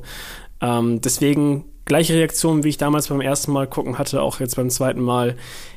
Es, es ist einfach ein Film, der ist ein bisschen schade. So. Es Ja. ist einfach, einfach, Ja. einfach, einfach schade. So. Aber ich hatte trotzdem sehr viel Spaß, den mit dir zu gucken, muss ich wieder sagen. Das hatte ich natürlich auch. Und hattest du denn, lieber Kolja, auch genauso viel Spaß, als wir das Sequel dann direkt geguckt haben? Ich glaube, wir haben nach dem ersten Teil eine kurze Pause gemacht, um zu verschnaufen. das mussten wir mal. Wir müssen unsere Hirne durchlüften. Und dann haben wir direkt Minuten aber auch maximal nur, muss man dazu sagen. Ja, wirklich, äh, ja. Ja, weil ähm, der feine Herr musste ja ganz dringend ins Bett. Der hat ja so schwer gearbeitet und hatte noch ganz viel zu tun. Und deswegen, du hast mich ja fast ganz uncharmant dann rausgeschmissen schon. Deswegen konnten wir uns nicht viel Zeit lassen als Pause. Zitat Wolf, oh, ich muss dann auch mal nach Hause dann. Ja, du hast gejammert. Stell oh, das nicht hier so da, als wäre ich schuld. du hast gejammert, oh Mann, es ist schon so spät. Und ich habe gesagt, ja, du Arsch, aber ich muss jetzt noch eine halbe Stunde nach Hause fahren. Ja, nein, also wir haben eine kurze Pause gemacht und haben direkt dann den zweiten Teil nachgeschoben. Und jetzt so Ja. in der Rückschau. Ähm, wie hat er dir denn im Vergleich zum ersten Teil gefallen? Fandst du ihn ähnlich wie Teil 1? Fandst du ihn besser oder vielleicht sogar noch schlechter? Ähm, ich kann mich dran erinnern, damals, als ich ihn gesehen habe, fand ich ihn sehr, sehr, sehr ähnlich wie der erste Teil, nur in einem leicht anderen Setting. Und dass ich den vielleicht auch nur so einen kleinen Tick noch schlechter fand als den ersten. Das wusste ich noch. So. Ich wusste aber auch, dass viele sogar online geschrieben haben, dass der zweite ihnen besser gefallen hat. What? Und das, ja. Und äh, finde ich jetzt im Nachhinein auch überraschend, aber ähm, das ist so ein Ding wieder, da dachte ich auch, bevor wir den ersten auch gestartet haben, so vielleicht ist das einfach eine Filmreihe, die für mich so mit der Zeit so ein bisschen äh, wächst, dass ich die nochmal gucke und dass ich dann vielleicht einfach diese Erwartungen leicht ablege nach und nach und mehr mich einlasse auf das, was da passiert. Und vielleicht ist es einfach sowas, was dann nach der Zeit dann doch ein bisschen besser bei mir kickt. Aber auch wieder, wie beim ersten Teil, nach dem zweiten Mal gucken, ich habe genau und wirklich genau das gleiche gefühlt, wie ich den das erste Mal geguckt habe. Und das habe ich, glaube ich, relativ selten bei Filmen. Weil meistens ist es so, dass ich Filme nach dem zweiten Mal gucken entweder ein bisschen schlechter fand als beim ersten Mal oder deutlich besser. Ja. Klingt jetzt vielleicht ein bisschen merkwürdig, aber Nee, nee. ich habe ich hab das ganz oft, dass ich Filme im Kino sehe und dann weiß ich noch nicht so richtig, was ich davon halten soll. Ich würde die Ja. gerne noch mal gucken, bin jetzt aber auch nicht so, ey, ich hole mir jetzt sofort noch mal eine Karte und guck's mir morgen noch mal an, sondern meistens gucke ich die dann irgendwie so ein halbes Jahr bis, bis ein Jahr maximal später noch mal bei Streaming oder äh, als, als Blu-ray-Format dann zu Hause. Und dann ist es meistens so, dass ich dann halt so abhake, okay, ich glaube, ich fand den jetzt doch deutlich besser, als ich den beim ersten Mal äh, ähm, wahrgenommen habe. Oder ich kann dann so unterschreiben, so, ja, doch, doch, der gefällt mir. So. Ich, ich war mir nicht ganz sicher vorher, aber doch, der gefällt mir. Oder ich finde ihn jetzt doch nicht so, mm, muss ich jetzt nicht unbedingt noch mal gucken. Bei Quiet Place 1 und 2 So, fühle ich mich fühle ich mich beim zweiten Mal gucken genauso, wie ich den beim ersten Mal geguckt habe. So, da hat sich nichts verändert. Der ist, bei mir löst, lösen beide Filme gleichermaßen wenig in mir aus irgendwie. Sie sind sehr ähnlich, mit einem leicht anderen Plot, aber machen leider auch teilweise hier und da immer noch die gleichen Fehler. Äh, ja, okay. Hm. Ich überlege gerade, also ich habe den damals wirklich in der PV gesehen und ich kann mich ähm, an ein Gefühl, also ich war so zweigeteilt. Auf der einen Seite kam ich raus und dachte, okay, auf eine gewisse Art war das jetzt sogar noch dümmer als der erste und ich hätte nicht gedacht, dass das Menschen möglich ist. Auf der anderen Seite weiß ich aber auch noch, dass ich viel Spaß hatte. Also ich sag nur Stichwort Boot. Ich kann mich wirklich erinnern, dass wirklich, wir saßen, ich saß da mit drei, vier Leuten oder so, wir haben uns angeguckt und wir mussten alle so schallend lachen, weil wir alle, glaube ich, dasselbe Bild vor Augen hatten. Mickey Mouse, hier Steamboat Willie, wie sie diese gezeichnete schwarz-weiß Mickey Mouse äh, auf so einem auf so einem Boot am Steuerrad steht. Ähm, also deswegen, ja, also bei mir war es echt zerrissen und jetzt so beim zweiten Mal ähm, dachte ich, nee, also ich bin nicht mehr, ich bin irgendwie, keine Ahnung, das ist so, eine, so, so ein Film, der macht mich nicht sauer, obwohl das eigentlich sollte, weil, weil ich den wirklich tatsächlich noch ein bisschen dämlicher finde als den ersten Teil, aber gleichzeitig lässt er mich auch noch kälter als der erste Teil. Also ich guck den und da regt sich bei mir mittlerweile irgendwie so gar nichts mehr. Also beim im, erst, im ersten Teil haben wir ja schon jetzt ausführlich darüber gesprochen, fand ich es auch schon schwer an den Figuren emotional irgendwie dicht dran zu sein, aber mit ganz viel gutem Willen und wenn man sich wirklich wirklich wirklich zwingt dazu, dann geht's vielleicht gerade noch. Vielleicht liegt es auch daran, dass du im ersten Teil wirklich eine relativ intime Geschichte hast. Es geht ja wirklich mehr oder minder fast nur in Anführungszeichen um so eine Familie. Und der zweite Teil zieht natürlich jetzt die Linse noch weiter auf. Wir sehen nicht nur in einem großen Flashback, wie es damals war, als die Aliens auf die Erde gekommen sind, sondern es werden auch Ja. neue Figuren eingeführt. Cillian Murphy äh, haben wir als jemand, der natürlich auch mit einem ähm, Verlust zu kämpfen hat. Wir sehen dann später so eine abgeschottete Gemeinde auf einer Insel, die natürlich auch nicht länger sicher ist, wäre auch sonst langweilig. Und dadurch geht so ein bisschen der intime Charakter des ersten Teils verloren. Und ich finde, also bei mir hat es den, den Effekt, ja, wie gesagt, dass ich mich noch weiter ähm, davon entferne.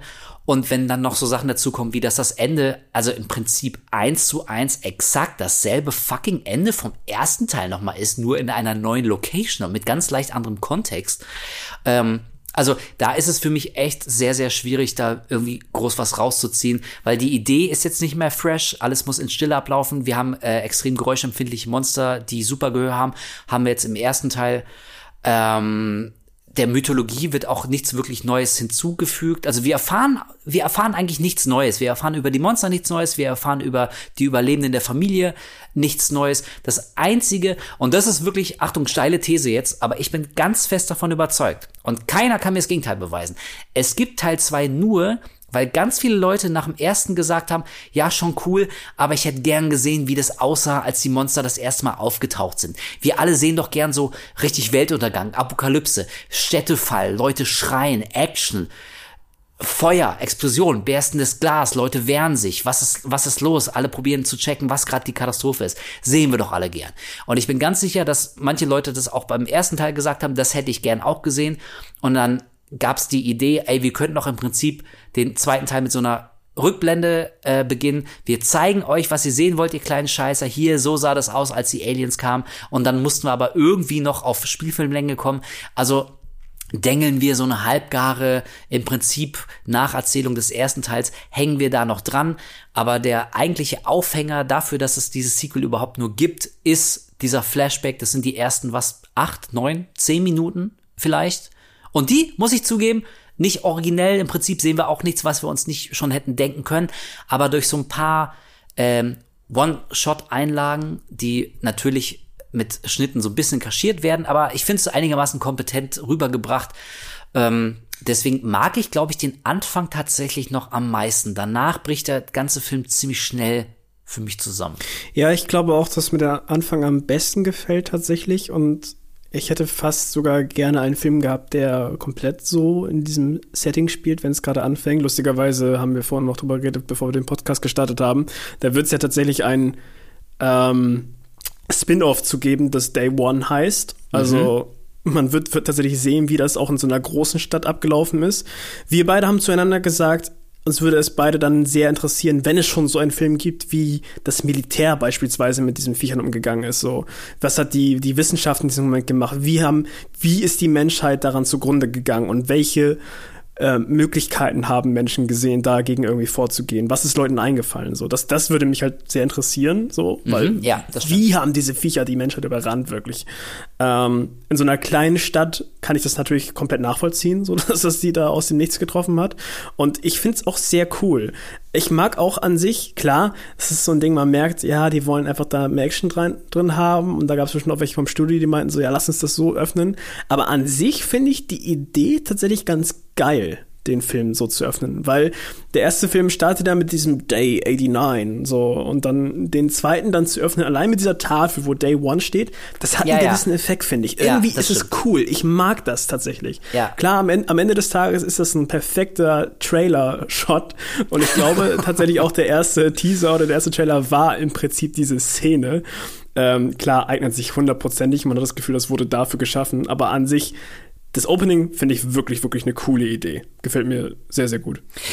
Ähm, ja, also möchte ich hier vollumfänglich zustimmen. Ich finde auch so diese, diese, ähm, die Titelkarte hier Day One, das ist schon echt ziemlich cool, weil es so ein Stilmittel ist, was der zweite ja schon etabliert hat. Und wenn man es macht, so wie wir, also wirklich direkt den zweiten, äh, den, der erste schon etabliert hat, und wenn man den direkt äh, den zweiten direkt nachguckt, dann ist man ja auch noch voll in dieser, in dieser Bildsprache, dieser Ästhetik. Und also das finde ich schon einigermaßen äh, smarten Weg.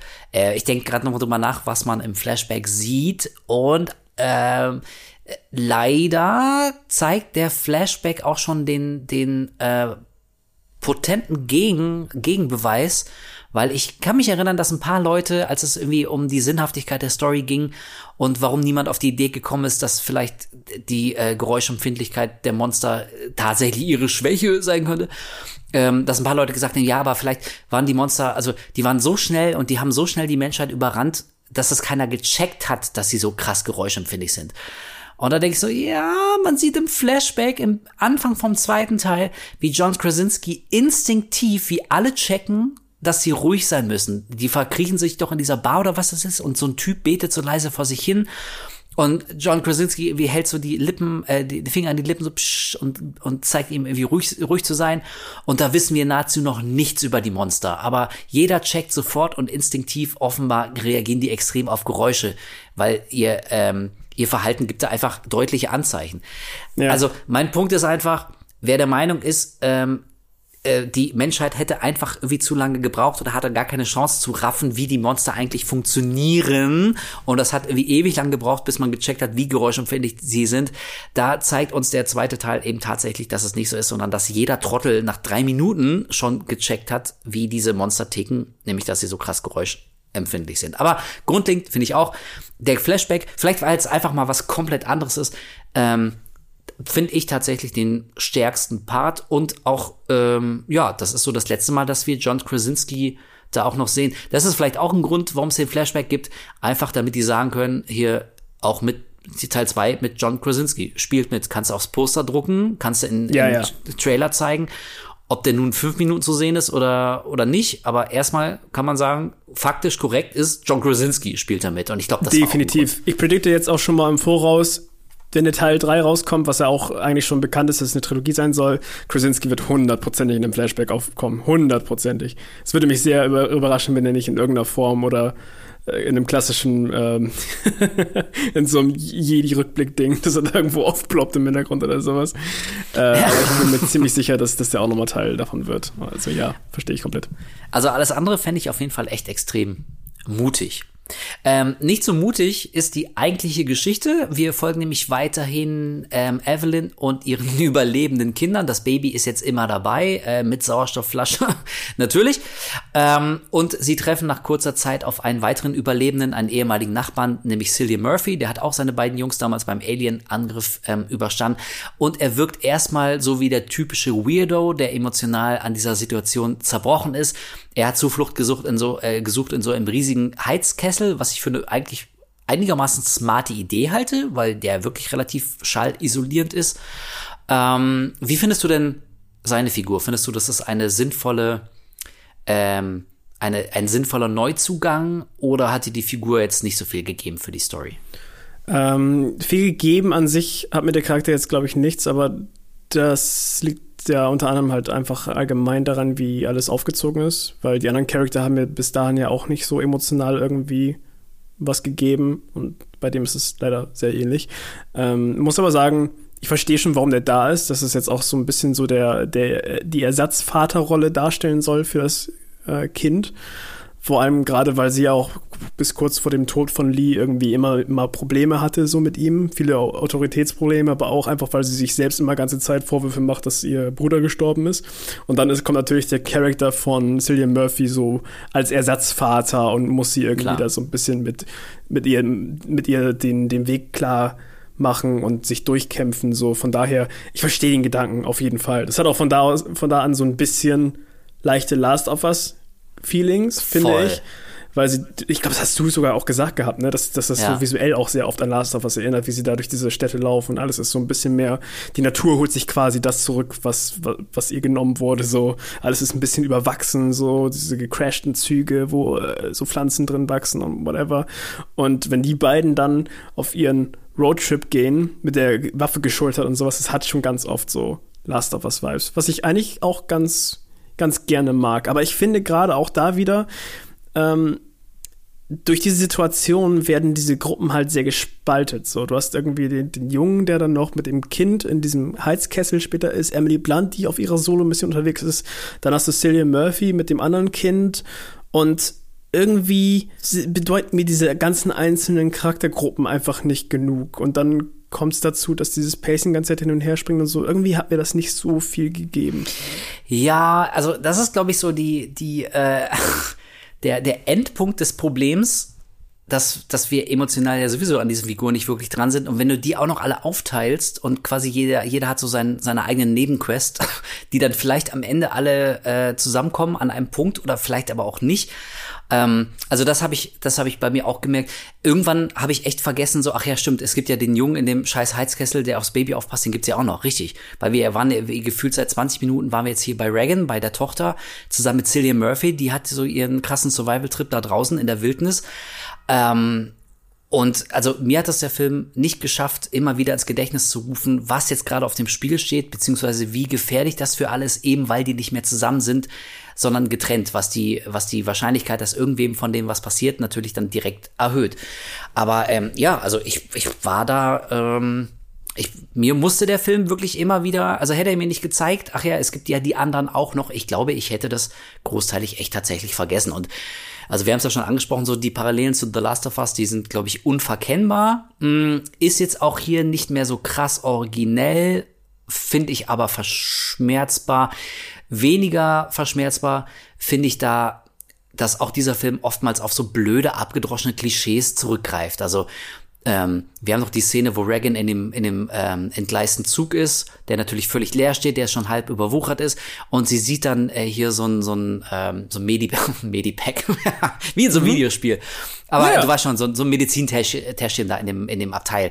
Und ähm, sie probiert sich da irgendwie, probiert die Tür aufzumachen und sich da in dieses äh, halb zu, zugerümpelte Abteil zu quetschen. Und man ist ganz angespannt, weil man nicht weiß, ob da jetzt irgendwie was passiert. Und natürlich kommt dann mit einem lauten schlechten Jumpscare-Schrei kommt dann so ein Monster. Und das hattest du zum Beispiel beim Gucken auch gesagt, du meinst, ey, das wäre so unendlich viel cooler, wenn einfach nichts passiert wäre. Wenn du die ganze Zeit so angespannt wärst, weil du auch weißt, dass sie ja nichts hört. Also sie ist ja quasi noch schutzloser. Sie probiert ja so geräuschlos wie möglich sich zu, durch die Welt zu bewegen. Aber im schlimmsten Fall würde sie ja nicht mal mitkriegen, wenn sie ein Geräusch machen würde oder wenn sich da irgendwas oder irgendjemand nähert. Sie hört ja nichts. Und es wäre so unendlich viel cooler gewesen, wenn man auf so eine abgedroschene 0815 Jumpscare-Sequenz verzichtet hätte. Aber nee, weil wahrscheinlich irgendjemand Angst hatte, das Publikum schnarcht dann weg, wenn nicht alle elf Minuten ja. irgendwas Lautes, ja. Schlimmes, Erschreckendes passiert brauchen wir halt so diesen typischen Monsterschrei, der mir übrigens auch so hart auf den Sack geht. Ne? Ich glaube, ich habe das beim Gucken auch gesagt. Egal in welchem Film, in welchem Spiel, jedes scheiß Monster muss immer so einen Schrei lassen. Kann nicht so, ey, der Film heißt A Quiet Place. Können die Monster nicht einfach komplett still sein und stumm? Das wäre doch so unendlich viel gruseliger. Nein, dieser schlechte ja. Schrei aus der Konserve hat mich richtig ich, geärgert. Ich, ich glaube tatsächlich, an der Stelle gab es gar keinen Schrei, sondern als sie Wirklich? da zu diesem Medkit greift, da fällt so eine äh, Leiche um die quasi hinter der Tür so vor und dann hast du halt den typischen Jumpscare-Sound. Ach, das war's. Okay, ähm, war und danach, weil sie sich erschreckt, reagiert hat das Monster hinter okay. ihr und kommt dann irgendwie langsam an und brüllt da rum. Aber das, was ich halt meinte, war einfach auch wirklich so, sie greift da halt hin und die Kamera hält ganz stumm drauf. Die Musik geht langsam runter, die Stimmung fährt hoch so und alles ist sehr langsam. Die Kamera zoomt langsam ran. Ganz ehrlich, jeder Mensch, der in seinen Lebensjahren irgendwie eine Handvoll Horrorfilme gesehen hat, ähm, kennt mittlerweile so diesen Aufbau. Jeder hat es schon 10.000 Mal gesehen. Und das meine ich halt, wenn an der Stelle dann aber nichts passiert wäre, wenn mal kein Jumpscare gekommen wäre oder ja. sonst irgendwas, dann wärst du vielleicht überrascht gewesen. Und ich finde es manchmal einfach dumm, dass Filmemacher nicht damit mehr spielen. Ähm, ich habe das dir privat gesagt mal, und da werden wir bestimmt auch noch mal irgendwo drauf, äh, drüber reden, wenn wir mal über The Babadook sprechen vielleicht. Aber Ach auch ja. Film, den ich, den ich echt ganz gerne mag. Da gibt es so ein, zwei Momente, die liebe ich über alles, weil einfach nur die Bildsprache für sich steht, kein lautes Geräusch, gar nichts. Und das sind irgendwie so geräuschlose Jumpscares, die für mich fantastisch funktionieren. Sowas würde ich echt ganz gerne wirklich mal mehr in Filmen sehen. ähm, aber ja, an der Stelle geht der Film halt in die klassische 0815 nach Horrorbuch ähm, ja. Geschichte so und das ist dann immer so ein bisschen schade. Und weil mir das jetzt erst wieder einfällt, aber eine Sache, ein kleines Detail, was sich durch den ganzen zweiten Teil zieht, worauf ich einfach nicht klargekommen bin. Und ich habe es, glaube ich, 10.000-fach wie, wie dumm es ist. Ich habe sogar während des Films gegoogelt, ob das jetzt gerade wirklich so stimmt, wie ich, ah, ich weiß, was das ausmale. Ja, ja. Am Ende des ersten Teils schießen sie ja diese Viecher dann nieder und der zweite Teil beginnt nach diesem Flashback exakt da. Also der Film setzt wirklich direkt an, was ich grundsätzlich cool. ganz cool finde bei Fortsetzungen. Ja, das, das mag ich cool. immer sehr, sehr gerne. So, das macht John Wick auch von Teil zu Teil immer. Ähm, und da ist es dann so, dass die Familie dann einfach aufbrechen muss Sie wollen halt von diesem, von dieser Farm weg da. Ähm, das, das gehörlose Kind nimmt sich ein Gitarrenamp. Ein, ein, so, ich weiß nicht, ob das so ein kleines Fender-Gitarrenamp ist oder sowas. So, ich habe hier Ja. auch so ein Teil stehen. Und Ja. der Film nimmt sich sogar noch die Zeit, zu zeigen, dass dieses Gitarrenamp ähm, ein, ein Stromkabel hat, was fest montiert ist. So. Und, und dann zeigt der Film sogar noch, nimmt sich die Zeit, zeigt dieses Kabel, wie sie das Kabel abschneidet, damit das nicht rumklackert und irgendwelche Geräusche macht und benutzt dieses Gitarrenamp auf dieser Reise, um mit ihrem Hörgerät diese Frequenz zu erzeugen. Das Ding ist, Leute, dieses Gitarrenamp kann gar nicht ohne Strom funktionieren. So, aber sie Sie kann es irgendwie. Sie, sie switcht zwischendurch einfach immer wieder dieses Gitarrenamp an und aus, wie sie es gerade braucht, ohne irgendeine Stromquelle, ohne irgendwas und so geil. benutzt das halt als Verteidigung gegen diese Monster. Ich habe wirklich nach dieser Szene, weil ich dachte, vielleicht ist es dann doch irgendwie nicht das, was, was ich so kenne. Vielleicht ist es irgendwie so ein batteriebetriebenes Amp oder sowas. Nein, ich habe äh, ich habe gegoogelt, ich habe in Reddit-Einträgen gesehen, es ist tatsächlich so dumm und es ergibt einfach keinen Sinn, so wie ich das aufgenommen habe. Es ist einfach faktisch nicht richtig, dass dieses Gitarrenamp funktioniert. Also eigentlich sollte sie keinen Strom haben mit dem Teil. Ich habe keine Ahnung, ob die da auch nur eine Minute Recherche äh, betrieben haben. Ganz, ganz merkwürdig. Ja, also das ist doch nur, damit sie quasi ihre Superwaffe dabei haben kann, die sie dann im großen, epischen, dramatischen Finale nochmal auspacken kann. Das ist so, also Ja, aber weißt, weißt du, dann, dann, dann sag wenigstens im, im Kontext des Films, zeig irgendwie, dass sie Batterien haben. Das wird dann auch nochmal so ein Faktor. Sie müssen aufpassen, dass sie äh, genug Batterie äh, dabei haben und, und Stromquellen und sowas. So, warum denn nicht? Warum einfach, warum zeigen, dass das ein Ding Stromkabel hat, es durchschneiden und einfach so, Ja. ja, es funktioniert halt einfach so. Ey, ne? vor allem, weil, weil im ersten Teil wird doch gezeigt, wie Lee, John Krasinski, der ist doch handwerklich, also der ist doch offenbar Ingenieur, der ist doch handwerklich begabt, der kann doch irgendwie Elektronik zusammenschrauben. Er probierte auch für seine Tochter ein funktionierendes CI zu bauen, ein Cochlear-Implant, mit dem sie dann äh, wieder hören kann.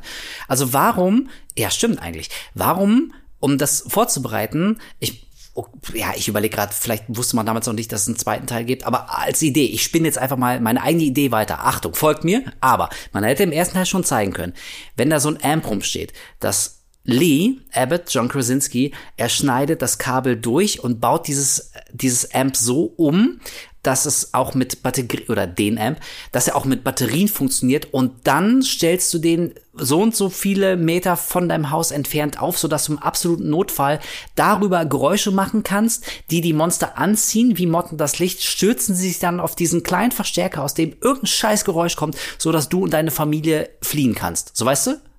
Also ist, ist das halbwegs klar geworden, was ich sagen will? Oder, oder einfach zeigen, dass das in, in, im, in dem Kontext des Films vielleicht ein Amp ist, der batteriebetrieben ist. Dass sie einmal das einfach, bevor sie gehen, Wenn's sie zeigen gibt. sie, zeigen sie, da ist so eine Lupe, Luke dran oder sowas und da kannst du so fette Batterien reinstecken, machst zu und dann, dann ist das vielleicht noch ein extra Faktor im Film, der zu diesem Survival-Feeling beiträgt, weil dann müssen sie nämlich auf, aufpassen, wie oft sie diese Superwaffe in Anführungszeichen benutzen können, wirklich.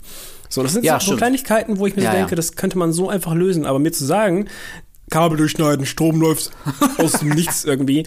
eh, Sorry, aber das ist einfach dämlich.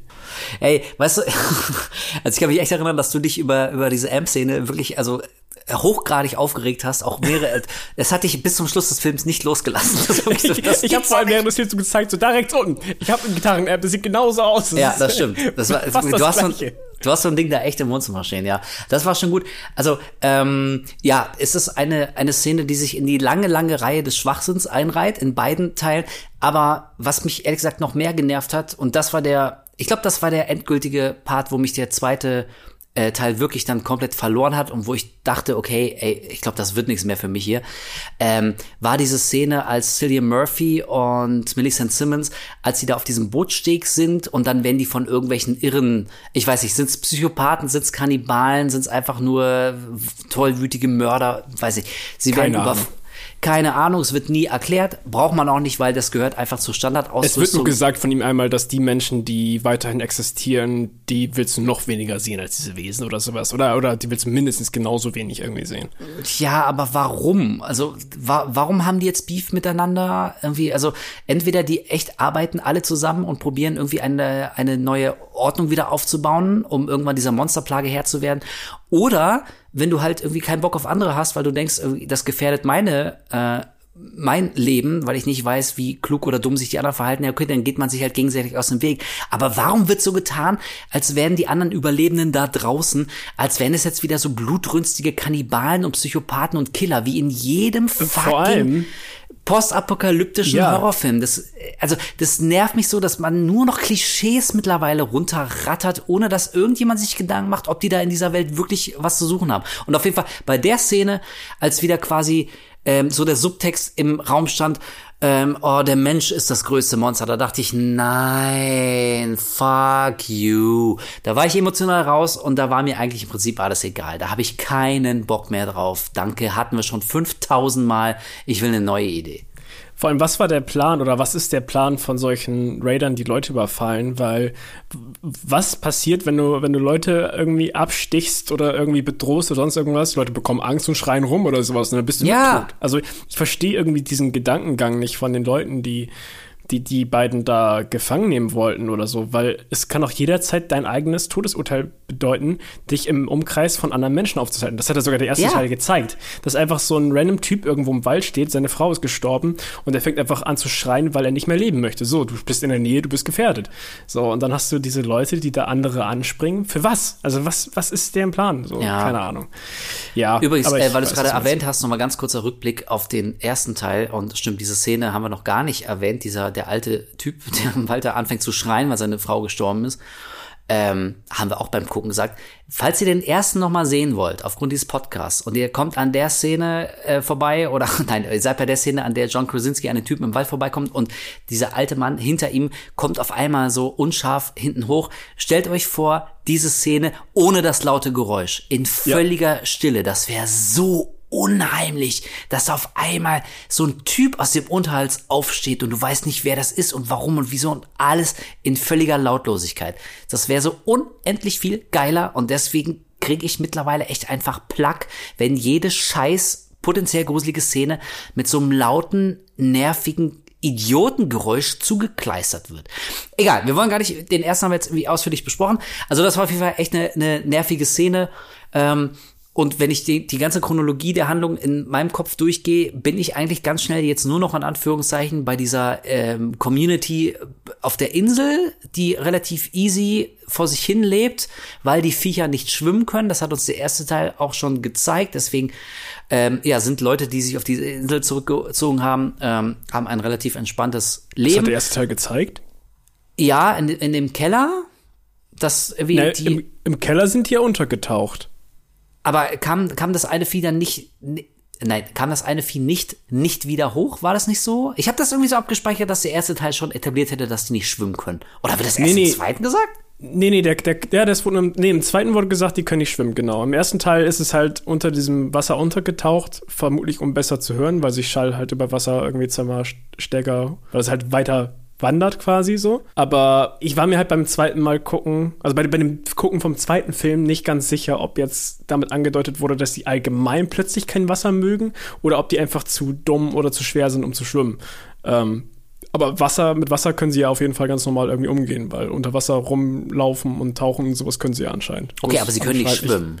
anscheinend nicht schwimmen, ja. Ja, weil ich da- so ich aufgenommen. Ey, ich habe wirklich, als wir den Film geguckt haben, habe ich noch ein bisschen drüber nachgelesen und ich meine irgendwo gelesen zu haben, dass der Grund, warum die nicht schwimmen können, ihre extrem harte Haut ist, diese Panzerung.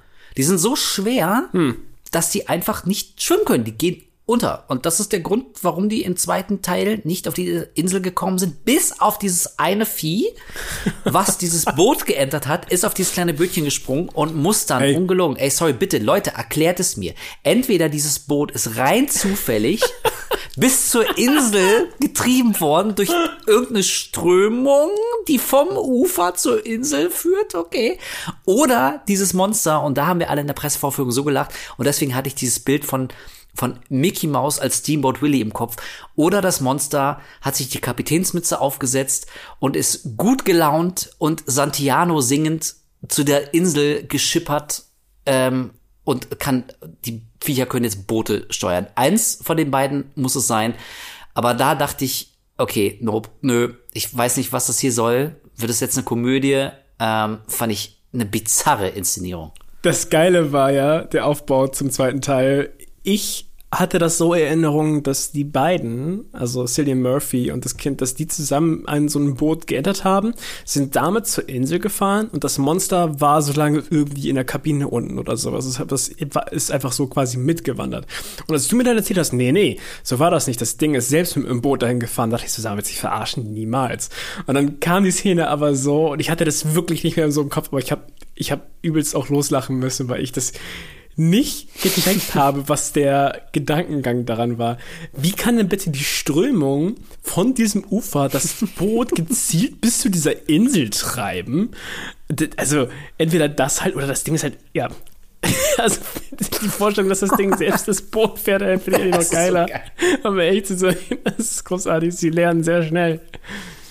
Ey, also es gibt ja schon quasi den offiziell angekündigten dritten Teil oder Spin-off Day One, oder? Heißt ja so, ja. ne? Ja, Day dann, One. Dann, dann möchte ich aber bitte auch A Quiet Place 4 Doppelpunkt We All Live in a Yellow Submarine. also irgendwie kann man, glaube ich, aus dieser, aus der nautischen Thematik kann man da was, was rausholen. Ja, auf jeden Fall. Ey, keine Ahnung. Vielleicht wird es auch in so einem äh, Nebensatz erklärt. Weiß ich nicht. Ich weiß nur noch, dass dann irgendwie das große Gemetzel auf der Insel losgeht. Wir sehen ganz kurz einen auch nicht ganz unbekannten Schauspieler, dessen Namen ich nicht aussprechen kann. Wie heißt der hier aus, aus Blood Diamond und aus äh, Guardians of the Galaxy? Jiumun Jiunsu? Nein, so heißt er nicht. We ja, weißt weiß, du, kann ich leider kann ich leider auch nicht aussprechen. Ich weiß nicht, wie du meinst. Ja. Ja, auf jeden Fall. Also ich, das ist beim Gucken dachte ich so, hä, okay, wie hat der sich denn in den Film verirrt? Hat er gerade irgendwie mal zwei Stunden Zeit gehabt oder was. Also trägt jetzt auch zur Handlung nicht großartig viel bei, wird dann auch relativ schnell wieder rausgenommen. Wir sehen ihn, glaube ich, im Trailer zu A Quiet Place Day One, ne? Da sieht man ihn ganz kurz. Ja, tatsächlich. Also scheint es ja dann vielleicht so zu sein, dass ein Großteil der Handlung eben entweder auf dieser Insel-Community äh, stattfindet, in dieser Insel-Community auf der Insel, oder wir sehen, wie diese Community auf die Insel sich erst gemacht hat. Weiß ich nicht, war auf jeden Fall komisch, ihn zu ja, sehen. Ja, ich, ich weiß, ich weiß auch nicht mehr sicher, aber ich glaube, er hatte auch irgendwie seine Frau verloren oder sowas. Bin ich der Meinung, dass er das mal irgendwie im Gegensatz ja, ja, erwähnt hat. Und ähm, es kann sein, dass es dann irgendwie quasi seine Familiengeschichte bis zu diesem Punkt beleuchtet, so ein bisschen nebenbei. Das könnte ich mir gut vorstellen. Ähm, ja, aber es ist so ein Schauspieler irgendwie, ich sehe den immer gerne im Film, weil ich mag irgendwie seine, seine Art einfach auf, auf dem Bildschirm. Ähm, Find aber sehr lustig teilweise, wie er dann jetzt auch im zweiten Teil dann abgedankt ist, weil das war auch wieder so eine Szene. Jeder wusste, dass es passiert. Auf einmal ist er so ganz hektisch und ist so, ich glaube, ich muss wieder zurück zu meiner Familie. Ich, ich muss, ich muss, ich muss. Oder wird er weggezogen, während er diesen, diesen Monolog da hält plötzlich, wo er langsam rückwärts laufend irgendwie immer näher an diese äh, Öffnung da von diesem von dieser Garage kommt. Ja. Das war auch wieder so, so ein Moment, den hat man leider fünf Sekunden vorher schon kommen sehen es ist einfach, ich weiß nicht, in welcher Welt das Leute überraschen könnte oder wo das irgendwie interessant inszeniert ist. Das weiß ich nicht. Ja, also ey, ich glaube, das ist vielleicht so ein Grundproblem des zweiten Teils. Das haben ja wahrscheinlich viele Sequels, aber ich finde, bei A Quiet Place 2 kommt es überdeutlich zum Tragen. Überraschend ist hier wirklich nichts mehr. Das ist echt nur eine einzige Nacherzählung des ersten Teils, die ist alles so ein bisschen variiert, sich natürlich neue Setpieces einfallen lässt, neue Gefahren, neue Hindernisse. Im zweiten Teil tritt jetzt irgendwie der, der kleine Bengel tritt in eine Bärenfalle. Auch da, ich, ich weiß, ich weiß nicht warum, aber mich hat die Szene richtig sauer gemacht. Also weißt du, bei, bei anderen Filmen hast, hast du ja irgendwie Mitleid, Mitgefühl. Du bist irgendwie, ne, du findest das dramatisch, du findest es schockierend, du denkst, oh nein, hoffentlich passiert ja nichts. Und ich weiß, er kann ja nichts dafür, ne? Da, da lag so eine Bärenfalle rum in hohem Gras. Aber irgendwie, der ist reingetreten und ich dachte, du dummes Scheißkind. Ja, dann krepier halt. Mir geht's auf den Sack, wie dumm die alle sind. Obwohl er nichts dafür konnte. Ich weiß nicht, wie dieser Film es hinkriegt.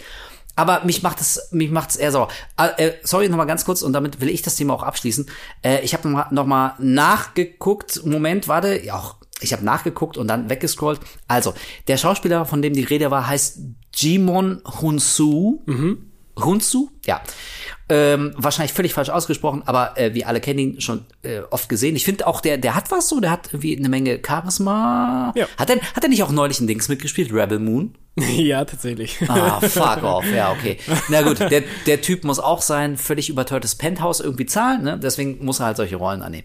Ja, auf jeden Fall, ähm, wie gesagt, für den Plot nicht weiter wichtig. Ähm, seine Sterbeszene fand ich ähnlich wie du, auch wirklich sehr klischeehaft, nicht überraschend. Es war eigentlich klar, was passiert.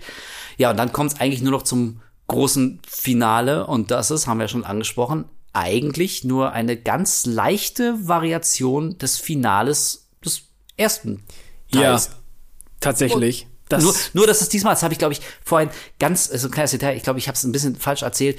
Äh, Im ersten Teil schießt ja nicht ähm, Reagan, also die Kleine, dem, dem dann entblößten Vieh in den Kopf, sondern das macht ja äh, wie die Mutter, Emily Blunt, und im zweiten Teil genau. ist es dann Reagan. Aber letztendlich macht es ja keinen großen Unterschied. Und ich habe so das Gefühl, das ist das Einzige, also sie wollten irgendwie dem kleinen Mädchen so seinen, seinen coolen Yes-Moment geben, aber ansonsten ist es doch derselbe Kram wie im ersten. Das fand ich auch irgendwie sehr lame im Nachhinein. Das ist ja wirklich exakt die gleiche Endszene ist wie der erste Teil, ja. bloß gespiegelt, dass es jetzt das Kind ist und ist irgendwie ganz schön einfallslos. Also ich verstehe nicht so ganz den Gedanken dahinter, zwei Filme exakt gleich enden zu lassen. So, was machst du dann bei dem dritten Teil? Macht es dann das, der, der Junge oder was? Lädt er dann seine Bären, Bärenfalle nach oder?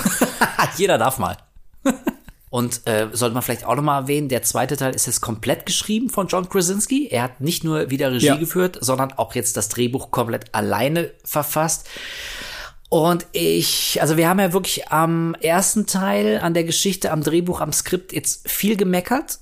Aber ich finde so im Vergleich ist es immer noch besser als alles, was im zweiten passiert. Also mein Punkt ist, Vielleicht merkt man auch ein bisschen, dass John Krasinski einfach kein gelernter Drehbuchautor ist. Also ich habe, ich glaube, wir alle haben eine Menge schlechterer Filme, also schlechter geschriebene Filme gesehen und es ist bestimmt nicht das schlimmste Skript gewesen, was in diesem Jahr durch Hollywood ging.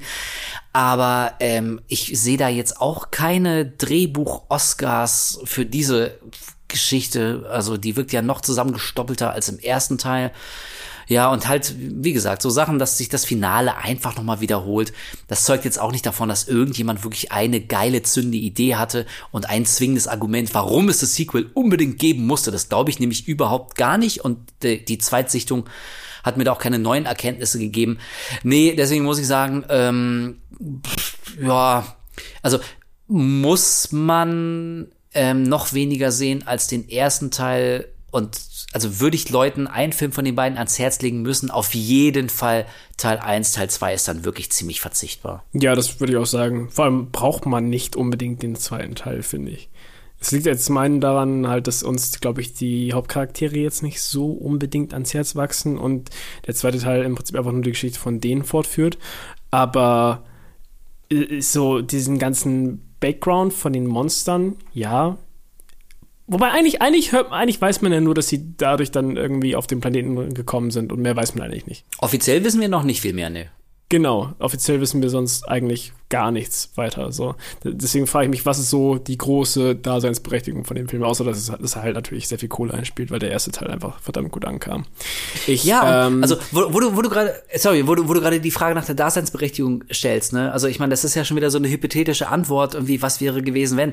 Aber ich finde, wenn du so einen zweiten Teil machst, also spätestens dann musst du doch ein paar neue Fährten legen und so ein paar neue, äh, neue Mysterien anreizen oder so Antworten ähm, anteasern. Aber auch das nervt mich am zweiten, dass da also da kommt keine einzige neue Idee hinzu, die den, die den ersten noch so ein bisschen interessanter gemacht hätte. Also noch immer wissen wir nichts über die Monster. Die Menschen haben auch nicht mehr dazugelernt. Und ich verstehe, zwischen dem ersten und dem zweiten Teil ist ja auch nur ganz wenig Zeit vergangen. Das ist mir schon klar. Aber im ersten waren wir ja total abgeschottet, eigentlich nur bei dieser Familie in ihrem Haus. Also dass, dass ähm, die versuchen jeden Tag einfach mit ganz, äh, mit ganz simplen Mitteln ums Überleben zu kämpfen, heißt ja nicht, dass alle anderen auch in dieser Stadt oder in ganz Amerika ähm, dass die nicht vielleicht irgendwie schon viel weiter sind, ein paar, ähm, paar Antworten gefunden haben, an viel cleveren ähm, Fallen oder Tricks schon gearbeitet haben. Also das hätte ich mir auch für den zweiten gewünscht, zu sehen, was hinter dem Horizont dieser kleinen Familie in den letzten drei, vier, fünf, sechs Monaten äh, passiert ist. Aber auch da ist überhaupt nichts dazugekommen.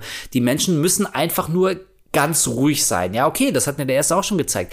Da ist einfach, äh, da, da ist für mich zu wenig ähm, das ist ein schönes Wort, was du benutzt hast, zu wenig Daseinsberechtigung für den zweiten ähm, und der legt auch keine, ähm, keine spannende Fährten, die zu einem eventuell dritten führen könnten. Und also, ne, wie gesagt, Day One ist ja ein Spin-off, was auch immer das heißt, wann auch das spielt. Vielleicht spielt es teilweise in der Vergangenheit, teilweise im Jetzt oder teilweise zeigt es, was danach passiert. Aber ähm, ich, ich habe nicht das Gefühl, dass ich da irgendwie noch was sehen muss Und ich glaube, davon wird sich die Serie für mich auch nicht mehr erholen. Ja, ich sag mal so, es wird, es wird ja beides geben, das ist ja schon bekannt. Es wird Quiet Place 3 geben, auf jeden Fall als Abschluss der Trilogie angeblich. Und es wird halt diesen, diesen Spin-off mit Day One geben. Wenn ich zwischen den beiden wählen müsste, wenn ich eins wegstreichen könnte, was mich gar nicht interessiert, dann ist es vermutlich der dritte Teil. Den brauche ich jetzt nicht unbedingt. Äh, da gucke ich mir dann lieber an, wie alles den Bach untergegangen ist, Day One. Das ist ja dann im Prinzip, so stelle ich mir das zumindest vor, die Anfangsszene vom zweiten Teil bloß halt in lang gestreckt und etwas detaillierter. Ja. Und ich denke auch mal, dass Day One wahrscheinlich mehr Actionfilm sein wird als Horror. Vielleicht ist es halt auch dann in der Hinsicht vielleicht auch mal einfach was Erfrischendes und ein bisschen was anderes innerhalb dieser Welt zumindest. Ähm, und ich glaube, nochmal jetzt irgendwie zu sehen, wie die Familie weiter voranschreitet in dem dritten Teil, die gleiche Familie, brauche ich jetzt nicht Nee. unbedingt. Nö, also ich, ich werde mir beide angucken, ziemlich sicher. Also vor allem gerade, wenn wir da irgendwie in der Presseverführung oder sowas rankommen, g- angucken, auf jeden Fall. Ich möchte bei sowas immer gerne wissen, in welche Richtung die trotzdem noch gehen. Aber ich, es ist jetzt kein Film, wo ich Day One, haha, Day One, wirklich dann direkt im Kino sein muss, und, um den zu gucken. Bei beiden nicht. Ja, also auf jeden Fall ein Pressevorführungsfilm. Wenn ich es zeitlich einrichten kann, gucke ich mir den definitiv an. Übrigens, also eine Runde Mitleid jetzt für mich, ne? Aber jetzt gerade, wo wir das aufnehmen, in zwei Tagen ist die Pressevorführung äh, Vorführung von Immaculate mit ähm, äh, ein Horrorfilm mit Sidney Sweeney und ich kann da leider nicht hin, weil es arbeitstechnisch so richtig blöd ist. Das ist leider, also ich, zeitlich ist es mir nicht äh, möglich. Und ich habe gerade ein bisschen geweint, als ich, äh, als mir das klar geworden ist, weil ich dachte, also ja, ein Horrorfilm mit Sidney Sweeney, äh, man kann die auch filmen, wie die einfach nur, weiß ich, eine halbe Stunde ihre Socken sortiert, würde ich mir auch angucken. Also ne, Presse, Pressevorführung ähm, mitten am Tag ist immer so eine Sache. Mir ist es abends lieber, die kann ich dann alle mitnehmen. Ähm, aber sollte es dann auch eine geben zu Day One, die wir beide besuchen können, ja, definitiv gucken wir uns an, ist ja gar keine Frage. Ja, und ob wir dann noch mal irgendwie einen eigenen Podcast über den dritten Teil machen, sehe ich jetzt nicht unbedingt. Aber dann würden wir das bestimmt in der Was haben wir zuletzt gesehen Rubrik am Anfang äh, etwas ausführlicher behandeln, wenn es sich lohnt. Ey, vielleicht wird der auch super geil. Vielleicht vielleicht wird, das, wird der dritte ja der beste der Reihe und man kommt raus und denkt, holy shit, das war ja richtig geil. Wer Ey, weiß? ich mal vom Besseren überzeugen, auf jeden Fall. Auf jeden Fall, ja. Und ich finde auch generell, also, weil du es gerade gesagt hast, wenn die von dem Horroraspekt ein bisschen zurückgehen sollten, weil ganz ehrlich, also so richtig gruselig war speziell Quiet Place 2 dann jetzt auch schon nicht mehr. Und wenn die wirklich mehr auf Action setzen, wenn es gut gemachte Action ist, dann sage ich, pff, ey, okay, alright, ja, bin ich dabei. Ich denke gerade so ein bisschen an 28 Tage später. Also der zweite Teil, der ist ja auch deutlich actionlastiger und also da ist ja auch wenig gruselig, aber dafür geht's richtig zur Sache. Und ich muss sagen, ey, sorry, vielleicht Minderheitenmeinung, aber ich mag den zweiten genau deswegen echt mehr. So, der weiß, was er ist und der rotzt einfach straight sein Ding runter und macht sich keine Illusion, dass er die ganz große Kunst hier abliefert. Und deswegen hatte ich Spaß. Und wenn das äh, Quiet Place Day One auch machen sollte, Alright, wer weiß, vielleicht wird es ja dann doch äh, mein Liebling aus der gesamten Reihe. Ich lasse mich überraschen und ich bin offen für alles. Ja, sehe ich genauso. Und wenn wir dann schon mal keinen Podcast so machen, vielleicht filmen wir oder oder nehmen wir Ach. uns ja dabei auf, wie wir den Film Ach. gucken. Oh, Alter, okay, was wir alles aufnehmen. Wie viel, wie viel Ja. Material von äh, Reactions, Audiokommentaren, da haben wir jetzt schon? Also, äh, okay, aber Es- du schneidest den ganzen Scheiß. Wenn du meinst, du kommst äh, irgendwo ja, hinterher. es liegt auf jeden Fall viel rum. Wir sind auch tatsächlich gerade, um euch so ein bisschen zumindest anzuteasern, sind wir gerade dabei, uns zu überlegen, wie wir euch das vielleicht in irgendeiner gewissen Form zur Verfügung stellen können in, in ferner Zukunft. Aber da gucken wir jetzt nochmal drüber nach. Wir werden euch auf jeden Fall auf dem Laufenden halten über, über Instagram, über Twitter oder X oder wie auch immer der ganze Bums mittlerweile heißt. Oder Ja. halt auch direkt im Podcast, wenn wir am Anfang über irgendwelche Neuerungen reden. Deswegen haltet da eure Ohren offen und äh, eure, eure Augen ähm, auf den Social Media Plattformen, denn da, wie gesagt, ich hätte da richtig Bock drauf, euch das auch irgendwann zur Verfügung zu stellen, weil Ja. ein paar haben uns ja schon angehauen wegen Audio-Commentary und dass sie gerne sowas irgendwie während den Film laufen lassen würden. Dann könnt ihr uns dabei zuhören, wie wir Bier trinken und uns über viele dumme Sachen aufregen. ist das, Das nicht ist so- toll? Das ist so gut. Und eventuell muss man vor der Online-Stellung aber hier und da dann doch noch was piepen. Ich bin mir nicht ganz sicher, ob ich das dann, ob ich das dann einfach so online stellen würde. Da würde ich lieber vorher nochmal noch mal stichprobenartig reinhören. Hast du Angst? Mittlerweile ehrlich gesagt ja. Vor zehn Jahren hätte ich gesagt, ah komm, fuck it. Und mittlerweile nicht, oh Gott, oh Gott, oh Gott. Wenn man das in den falschen Hals kriegt. Ja, deswegen äh, gucken wir mal. Aber ihr, du hast es gerade gesagt, Kolja, ihr kriegt es auf jeden Fall mit, wenn da was passiert. Wir sammeln fleißig und irgendwann hauen wir das bestimmt mal raus, denn die Welt braucht natürlich mehr äh, Horror-Podcast. Also Horror ohne Haar und aber natürlich auch mit Haar. Koya, wir haben äh, Quiet Place 1 und 2 besprochen. Krass, das Ja. war schön. Das hat mir Ja, Spaß nice. gemacht. Sehr schön war das. Und ähm, dann warten wir einfach mal drauf, wann der dritte rauskommt. Ähm, da kam jetzt vor, jetzt mittlerweile zwei Wochen oder was, kam ein Trailer zu äh, Day One. Ich weiß Ja. gar nicht, ob da auch schon ein Starttermin kommuniziert wurde, wie man so schön sagt. Aber äh, wir werden das ziemlich sicher alle mitkriegen. Ja, und wenn wir den gesehen haben sollten, dann äh, werden wir uns da in irgendeiner Art und Weise auch nochmal drüber auslassen. Ähm, 28. Juni kommt der raus. Juni erst, ach, das ist ja noch ewig hin. Das ist ja noch überrascht ewig. mich gerade auch ein bisschen. Ich hätte gedacht, der wäre viel, viel näher. Ach, das ist ja. Aber ja, 28. dahin- ist zumindest der amerikanische ähm, Release. Ich denke mal, dass der entweder knapp vorher oder knapp danach bei uns laufen wird. ja, okay, Wahrscheinlich. ja. Ja, ja, ja, dann haben wir noch massig Zeit. Bis dann habe ich alles vergessen, was im Trailer zu sehen war. Cool. Ich bin alt. Mein, mein Hirn funktioniert nicht mehr so. Ja, fein. Leute, dann sind wir hiermit auch äh, raus. Hast du noch irgendwelche äh, Anmerkungen? Gab's, was haben wir zuletzt gemacht? Cube? Nein, doch Wir Cube. haben über Cube gesprochen, genau. Gab's da noch irgendwas? Ähm, über das letzte konnten wir, oder beziehungsweise das letzte musste leider rausgeschnitten werden am Ende, weil wir ein bisschen Tonprobleme hatten. Ähm, deswegen gehe ich jetzt mal zumindest auf die Antworten von Cube ein. Also viele haben halt darüber geschrieben, weil wir gefragt haben, was würden die in der Situation machen? So, da gab es ein paar sehr schöne Antworten, aber größtenteils war es sowas wie resignieren und sterben. ähm, aber es gab hier ein paar andere Fragen, die sich gar nicht auf das Thema beziehen. Die würde ich jetzt einfach mal, mal um, um hier so ein bisschen frischen Wind reinzubringen, mal vorlesen. Nämlich Anton fragt, Hi Kolja und Wolf, mal eine Frage abseits des Horror-Genres. Was hört ihr für Musik? Was hörst du Ja. momentan? Was findest du geil? Äh, ich höre, okay, was höre ich momentan? Ähm, ich habe Mutilator völlig für mich entdeckt. Mutilator. Das klingt schon wieder so Ja, nach, der nach macht so- Carpenter Brood. Nee, nee, nee, der macht so, so ganz schlimm Hardstyle. Ähm, ich ich, ich gehe äh, im April, Mai oder irgendwann äh, bin ich hier in Hamburg auf dem Anger Fist Konzert und äh, ich, ich feiere auch Anger Fist sehr. Ich finde das geil, so richtig schön stumpfe, sehr schnelle, laute, brachial, primitiv, blöd geile Elektromusik.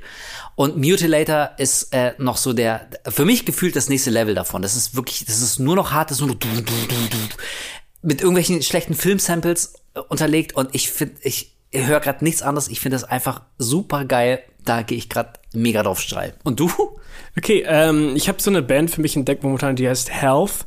Das ist irgendwie. Hey, ich, ich, ja klar. Ich, kennst du, ne? Ja, natürlich. Die haben, Max, die haben den Max Payne 3 Soundtrack gemacht. Ich, ich kann die am ehesten ähm, beschreiben als so irgendwie Depeche Mode in Heavy. so, keine Ahnung. Mhm. Die haben so einen, so einen wummernden, geilen Sound irgendwie. Ich habe die beim Sleep Token Konzert, habe ich die zuletzt als Vorband gesehen. Und als wir reingekommen hat das so einen wummernden, geilen Sound gehabt irgendwie. Und das fand ich ziemlich cool. Die habe ich jetzt viel, viel später irgendwie jetzt nochmal bei Spotify entdeckt und höre ich jetzt gerade rauf und runter. Weiß nicht, jetzt, das ist so ein schönes Ding, Kopfhörer auf und einfach spazieren gehen. Hat irgendwie einen geilen Vibe. Ansonsten stehe ich gerade einfach wieder auf richtig schön Heavy Music. Also ich höre gerade Knocked Loose, Johnny Booth, also eher so ein bisschen, bisschen dirtier. Aber es wandelt bei mir auch immer. Ich habe immer so meine Phasen, wo ich dann eher so ein Hm. Ja, ja, bisschen klar. ruhigere Ja. Mucke und mal wieder richtig harte.